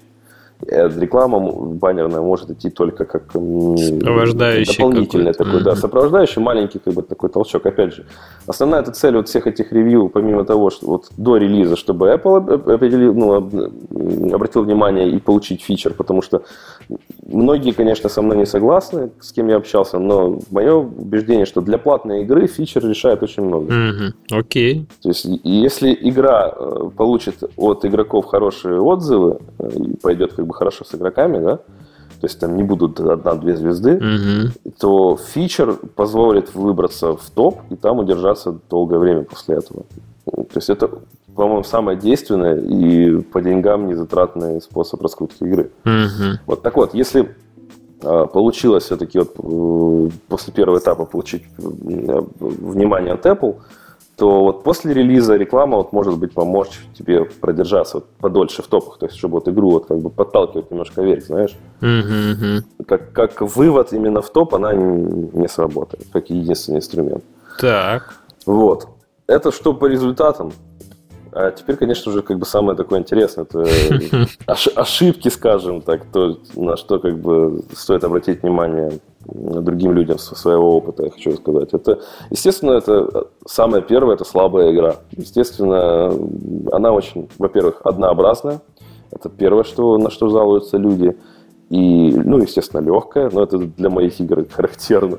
Вот. И э, несмотря на то, что потом игра, а, например, когда ты играешь, там ну, сложность, конечно, увеличивается, добавляются какие-то фишки, но проблема в том, что никто этого не ждет. Никто не будет играть, например, там, мне эта игра не нравится, поиграю-ка я в нее еще немножко, может, там дальше лучше будет. Естественно, никто так не делает, может быть, какие-то единицы. Mm-hmm. Поэтому, естественно, это была основная как бы, причина, на мой взгляд, почему она так плохо пошла. Второе – это позднее начало маркетинговой кампании. Вот мы начали за две с половиной недели до релиза. А, все-таки вот ты тут понял, что было маловато времени. Да, было мало времени. Почему? Потому что, например, многие сайты ответили только после релиза задолго. И, во-вторых, э, ребята из Apple, они тоже отвечают далеко не молниеносно. Только один из них ответил, по-моему, на следующий день. Остальные все отвечали аж через, там, по-моему, даже через месяц пришло письмо от э, Алекс Рофман, по-моему, это который по штатам основной. Mm-hmm. То есть это нужно помнить об этом и писать заранее. Далее это было э, трата времени на неважные для такой игры вещи, как, например, я зачем-то взялся за социальную интеграцию и всякие эти API, которые тоже съели времени на разработку, хотя, казалось бы, что довольно тривиальные вещи, но тем не менее. Если как бы игра не free-to, не free-to-play, и если она явно не может получить каких-то Э, ну, скажем, ценности игрового процесса от этого, то на это вообще не стоит обращать внимание. Притом, я говорю не только относительно социальных API, но и вообще многих вот смежных вещей. То есть, если у вас, например, эм, я не знаю, то тех же очков в игре никакой пользы нет, то не стоит на тратить свое время, особенно для первой игры. Угу. Так. И неудачная дата релиза. Я ориентировался на Blueprint. Blueprint был запущен в начале ноября 2011 года, но ну, стоит не забывать две вещи. Во-первых, это было создателем, у него было ну, все-таки больше ресурсов и гарантии, например, прямой контакт с Apple, я уже говорил, да, то есть когда я да, перечислял да, да. преимущества. А, во-вторых, э, в это время, это как бы тогда еще мало, было мало больших игроков все-таки на рынке, которые как бы там вот большие дяди типа Electronic Arts и прочее, они как бы так еще смотрели косо на, uh-huh на все эти мобильные платформы. Сейчас там просто не протолкнуться. И ноябрь, это, кто знает, это черная пятница, это скидки. Mm-hmm, mm-hmm. То есть, во-первых, тяжело конкурировать в маленькой, никому неизвестной игре, во-первых, со скидками, потому что многие игры, которые кто-то хотел когда-то купить, которые стоят там по 3, по 4, а то и больше долларов, и когда они начинают продаваться по доллару, то тут выбор очевиден для многих людей, что купить, правильно? Конечно. Во-вторых, в этот же период сейчас на iOS становится как примерно как на консолях, когда основные флагманы игровой индустрии выходят именно вот... Э, С топовыми тайтлами своими при этом. В конце осени осень. И, естественно, все как бы пытаются запуститься в этот момент, и протолкнуться очень тяжело не только среди игроков, но и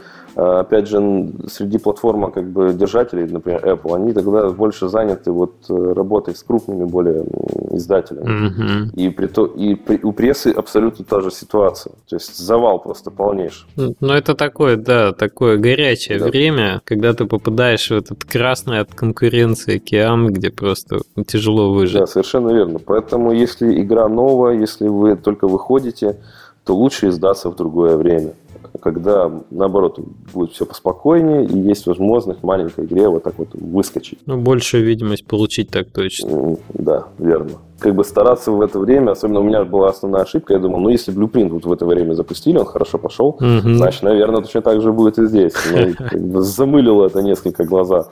Тем более еще нужно помнить то, что в декабре сейчас случится локдаун э, стора, и все, кто успел попасть в топ, я не знаю, продукты, как в этом году будет, но предыдущие все годы топ тоже замораживался. Mm-hmm. И, и все понимают, что это значит, что буквально если ты попал там в топ-10, то это нескончаемый, скажем так, э, просто поток скачиваний будет за это время. Mm-hmm. И, пад... и двигаться ты никуда не будешь.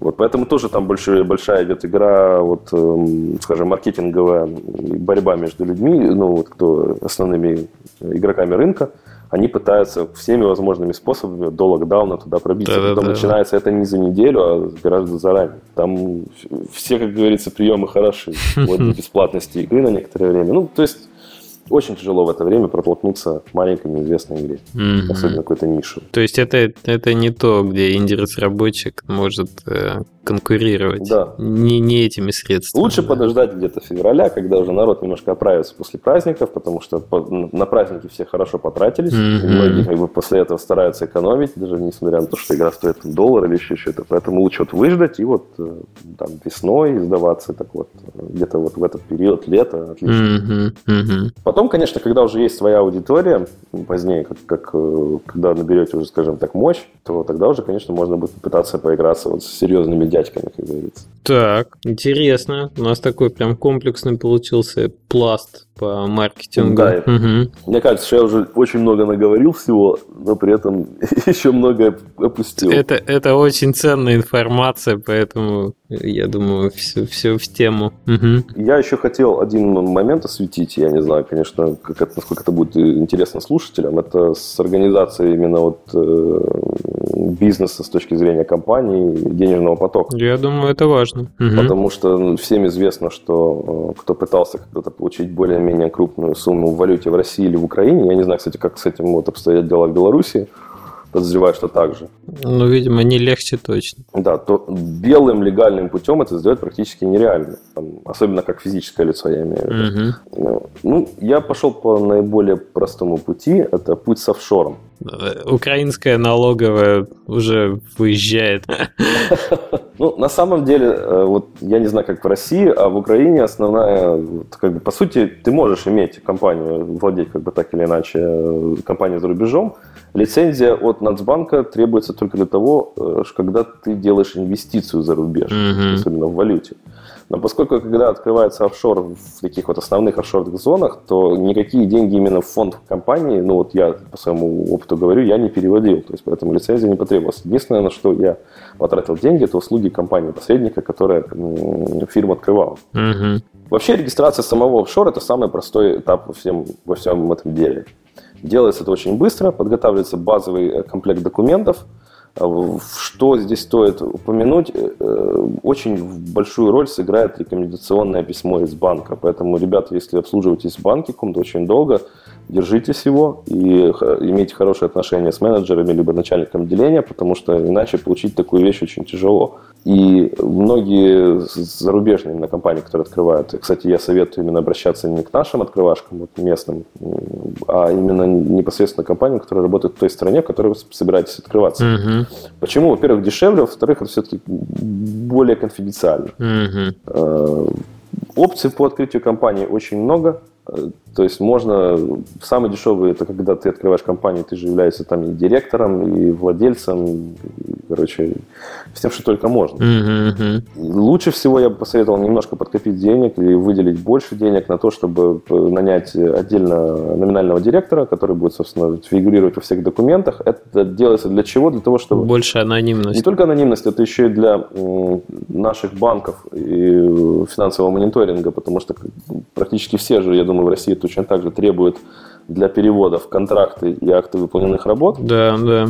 Так вот. и есть. Ну, у вас также, да? Угу. И если у вас в контракте будет с двух сторон, как бы и у фирмы, и у вас как разработчика одно и то же имя стоять. Это, платить, да, да, вызовет подозрение. Но это просто нелегально. То есть открытие счета за границей без информирования налоговой да, это да, да, совершенно нарушение законодательства. Поэтому, естественно, стоит сделать номинального директора. Это будет человек, который...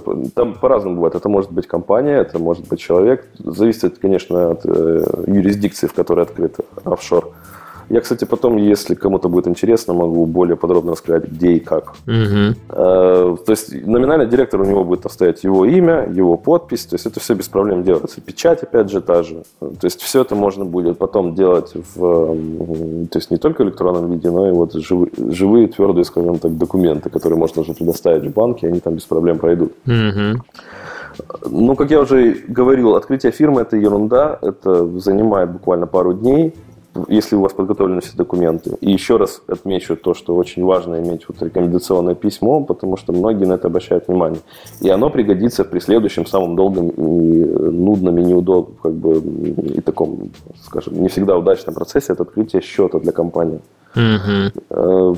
Важно отметить то, что счет не обязательно открывать в той же юрисдикции, где у вас находится ваша компания. У нас сейчас многие обращают внимание на, например, латвийские банки, потому что близко, потому что более как бы просто. Там часто, например, если проблемы с языком, там персонал общается на русском без проблем. И у них условия попроще. То есть, когда мне предлагала как бы компания, которая открывала, комп... регистрировала фирму, прислала список банков, и во многих там есть минимальный взнос, при этом минимальный взнос не маленький, он начинается там, где попроще, там буквально пару тысяч, и доходит до не, сотни тысяч mm-hmm. долларов. Mm-hmm. Естественно, как бы для начинающего разработчика это не вариант. Да-да-да.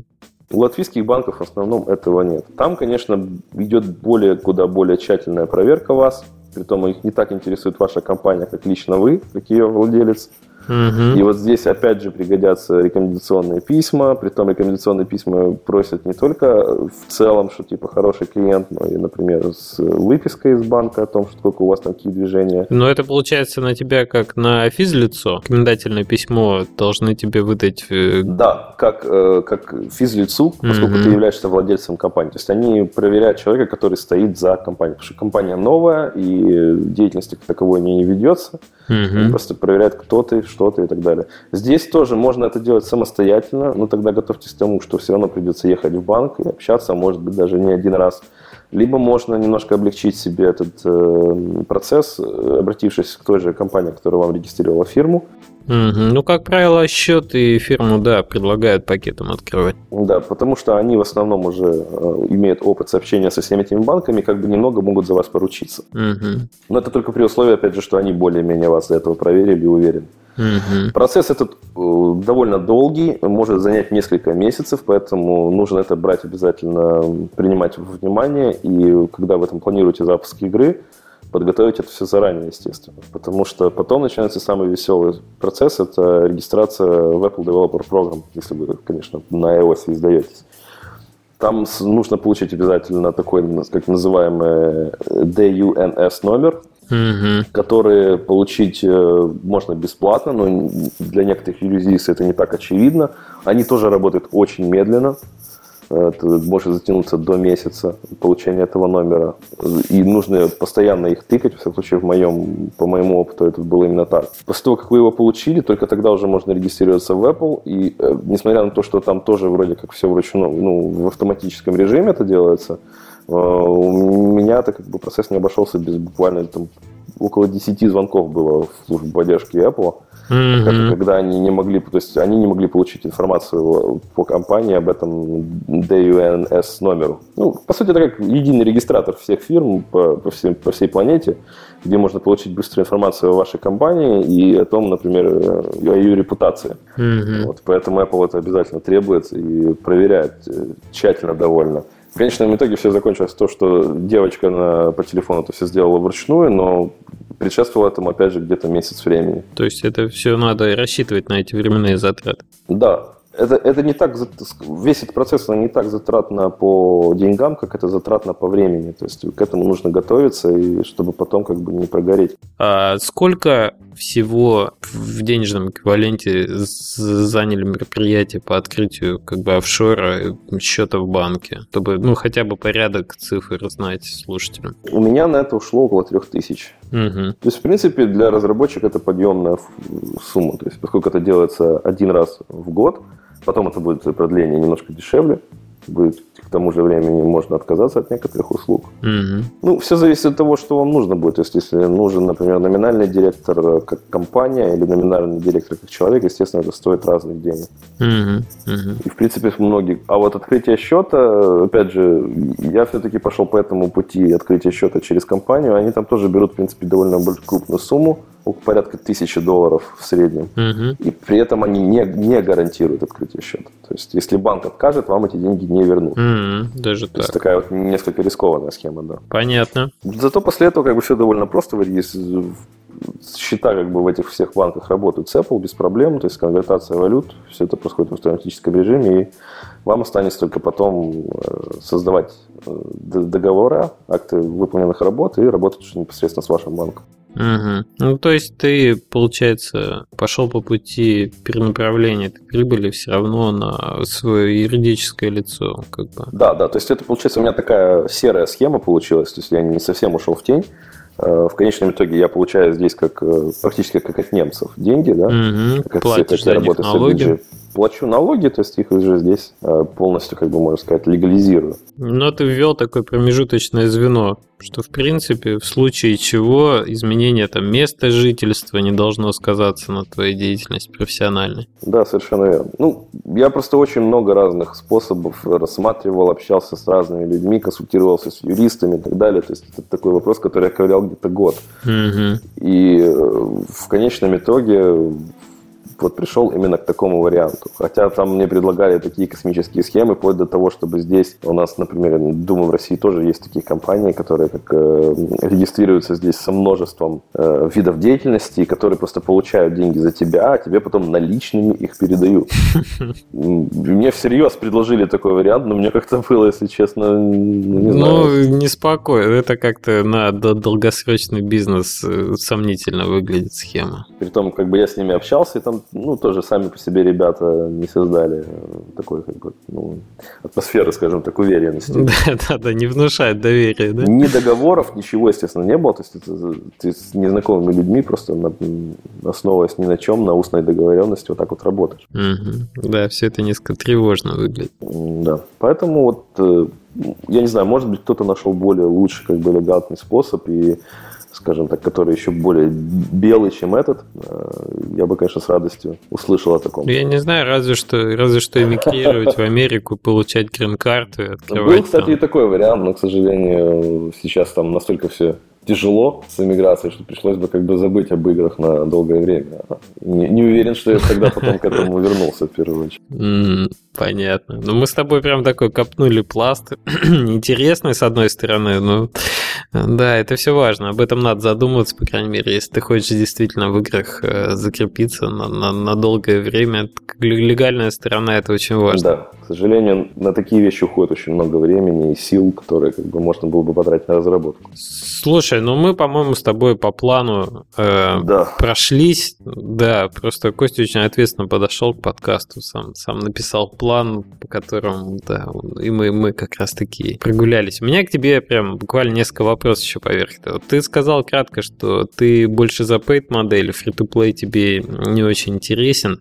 А как, как вообще к free-to-play относишься в перспективе? В перспективе самому им заниматься? Да, да, да, разрабатывать игры Я с этой моделью. отбросил эту идею абсолютно. То есть э, там это уже рынок не для начинающих разработчиков, с моей точки зрения, где э, во-первых, игры сами по себе другие, но об этом как бы не будем говорить. А во-вторых, там столько нужно денег для того, чтобы развивать игру. Как бы затраты намного ну, несопоставимы с платными играми. Угу. То есть ты считаешь, что для маленькой команды, где вообще там 1, 2, 3 человека, фри-то-плей не лучшая вообще цель? Да, это будет тяжело. Нашей. Особенно если как бы игра не оригинальна, в плане, что вот, э, вот если там вот у вас абсолютно новый темпларан, скажем, какой-то, да, угу. я имею в виду не в плане копии темпларана, а именно там вот что-то такое действительно интересное. Как бы жанр новый, то если у вас не такая ситуация, то, конечно, в финансовом плане придется попотеть очень сильно. Окей. Костя, какие у тебя планы на будущее? Сейчас я понимаю, что как бы буквально недавно стартовала вот эта игра Animerity на iOS. Ты собираешься выпускать ее на другие платформы? Может быть, какой-то следующий проект у тебя уже в планах есть? Ну, самой Numerity по техническим причинам, скорее всего, я не буду выпускать на никаких платформах из-за производительности, а, потому что разброс, например, на том же Android устройств очень большой. Можно, конечно, попробовать ограничить э, на определенные только устройства, но это тоже довольно сложно. Может быть, запущу на Mac App Store, но, как я уже говорил, там, это будет такой скорее символический шаг, чем с точки зрения там, какой-то прибыли. Угу. Есть план, конечно, работать на нее для апдейтами, улучшать игровой процесс, но, скажем так, основной опыт именно с, как, как от маркетинга я от нее получил, что хотел. И сейчас уже как бы работаю над следующей игрой. Надеюсь, уже последний мой пазл Да. Вот. И таким образом как бы планирую создать такой более-менее стабильный поток финансовый, чтобы можно было заняться наконец-то уже более чем-то ну, серьезным с точки зрения игрового процесса. Угу. Тот самый пассивный доход, да, который да. позволит заниматься более там играми, которые действительно являются. Да. И мне, конечно, очень бы хотелось уже, вот когда дойду до этих серьезных, э, серьезного проекта, попробовать, конечно, найти какого-то человека, партнера, потому что у меня вот большая с этим проблема. Я пытался пару раз работать с людьми по разным схемам, то есть зарплатные, там, проценты и так далее, но все время сталкивался с одной и той же проблемой. Это отсутствие как бы либо угасания очень быстро мотивации у человека. Угу. То есть когда человека вот э, постоянно приходится, например, пинать и вот э, просить что-то сделать, то, конечно, и, и через время начинаешь сам задумываться, собственно, нужно ли с таким человеком работать. Ну, видимо, от этого устаешь еще дополнительно. Да, То есть ты в сторону формирования команды какой-то хочешь двигаться? Да, при том мне хотелось бы... Я уже пробовал формировать команду на основе такой, то есть как бы, когда на, на зарплатной основе, то есть когда ты нанимаешь людей, платишь им, и они делают, что, что ты им говоришь. Угу. Но у меня абсолютно из этого ничего не получилось, поэтому сейчас я больше как бы в мыслях вот все прикидываю, как бы найти человека, который был бы полноценным партнер. Какие-то партнерские модели. Угу. Да. Понятно. Слушай, у нас еще есть немножко времени. Еще есть? Я, кажется, наоборот, уже столько сказал. Это наш, кстати, последний в этом, в этом году, да, в этом сезоне подкаст. И, ну, символично, что он получился таким информативным, таким там большим, как наш, а, ну, такой завершающий выпуск в этом году. А, у нас есть просто традиционная рубрика э, «Совет начинающему разработчику. Ты советов надавал целую кучу, поэтому, может быть, э, я сейчас бы хотел, чтобы какой-то дал такой совет, более общий, может быть, э, более принципиальный, я не знаю, э, от себя в плане разработки, не конкретное. Ну, я, наверное, больше дам совет для начинающего разработчика программиста все-таки. Ну, конечно, да. Даже несколько маленьких. Ну, первое, очевидно, это английский. Угу. Английский, еще раз английский. Английский комьюнити, английский сайт, английские ресурсы. А второй совет – это тоже довольно как бы очевидный, многие его советуют, не все его слушаются. Это всегда совершенствуйтесь э, в технологическом плане и пытайтесь работать над организацией процесса разработки, даже когда работаете сами. Это очень помогает, это очень систематизирует все в подходе и как бы настраивает вообще мозг на такую работу. Что я имею в виду под систематизацией? Это вот э, системы контроля версий, это разные подходы к task менеджменту, то есть там, например, всякие пробуйте, те же agile и прочее. То есть это даже при работе самому это помогает. Попробуйте даже ввести тот же учет времени. Это вам поможет в будущем э, лучше как бы оценивать свои силы. Не стопроцентно, конечно, это я по своему опыту говорю, но во многом это помогает. И это переносится в конечном итоге на вас, как на профессионала с точки зрения программирования. Ну, более как бы ясное видение задач, более ясное видение решения этих задач, и как бы более все элегантно изнутри получается, скажем так более системно. Это как Ломоносов советовал, да, математикой. Да. Как бы держать ум в порядке. Совершенно верно. Где-то так. То есть, получается, вещи, которые, казалось бы, не относятся напрямую к разработке, но потом как бы они отбрасывают на нее такую большую тень, которая помогает во многом. Ну, еще что хотел бы вот посоветовать, э, разве что начинающим разработчикам, это когда, ну, если у вас как бы цель не просто сделать игру, а попытаться еще все-таки на ней что-то заработать, ну, я понимаю, что это как бы звучит так меркантильно, но у многих такая цель, правильно? Много-много-много думайте после того, как придет основная идея о том, кто будет играть в вашу игру. Потому что не обязательно, ну, не обязательно, скажем так, делать игры даже, которые вот э, лично, несмотря на то, что многие говорят обратно, лично вам интересно играть, потому что Э, я, например, не особо играл в пазлы и, не, и сейчас не играю, но мне доставляет большое удовольствие их делать. То есть это тоже как бы такой ну, важный, мне кажется, шаг. То есть я в основном, поэтому, когда делаешь какую, какую-либо головоломку, я отталкиваюсь от того, насколько мне интересно ее делать, а второе это от отзывов игроков, которые играют в пазлы в основном. То есть знаете свою аудиторию, определяйте ее, ищите ее и общайтесь с ней. Угу, да. Это очень поможет. Держать контакт с аудиторией, это очень важно. В неотрыве от нее делать игры. Потому что в конечном итоге мы все равно стремимся ну, сделать продукт массовый, чтобы он нравился людям. И это надо держать всегда внимание. Да. Отличные советы. Костя, отличный подкаст. Я очень тебе благодарен, что ты нашел время, пришел и рассказал нам кучу полезных вещей. Да, спасибо большое, что пригласил, Алексей. Было очень приятно пообщаться. И надеюсь, что кому-то все-таки это поможет, то, что я рассказал. То, что вообще все это делаете, это очень полезное начинание. И как бы, что вот вы ориентируетесь именно на такую аудиторию, как бы более узкую, знаешь, именно разработчиков, потому что тогда получается более полезно как бы выпуски делать. Ты знаешь, в первую очередь полезно э, мне, как возможно возможность общаться с интересными людьми. Видишь, как бы мы с тобой в другом контексте поговорили. Окей, тебя с наступающим Новым годом, слушателей наших тоже. Да, ребята, с наступающими. Новых творческих сил, как скажем так, в следующем году. И тебе тоже успехов и удачи с твоими новыми проектами. Уже вернемся, получается, в следующем году. Да, давай тогда. Пока. Все, пока-пока. О, запись вроде не, не похерилась, так что это хорошо. Я э, человек не очень коммуникативный. По тебе не скажешь, кстати. Не, ну если, конечно, на меня разговорить, то да, тяжело уже потом заткнуть, но... Так, все, стоп. Обалдеть. А, а мы еще не закончили? Не, не, не. Я думал, это мы уже так просто общались.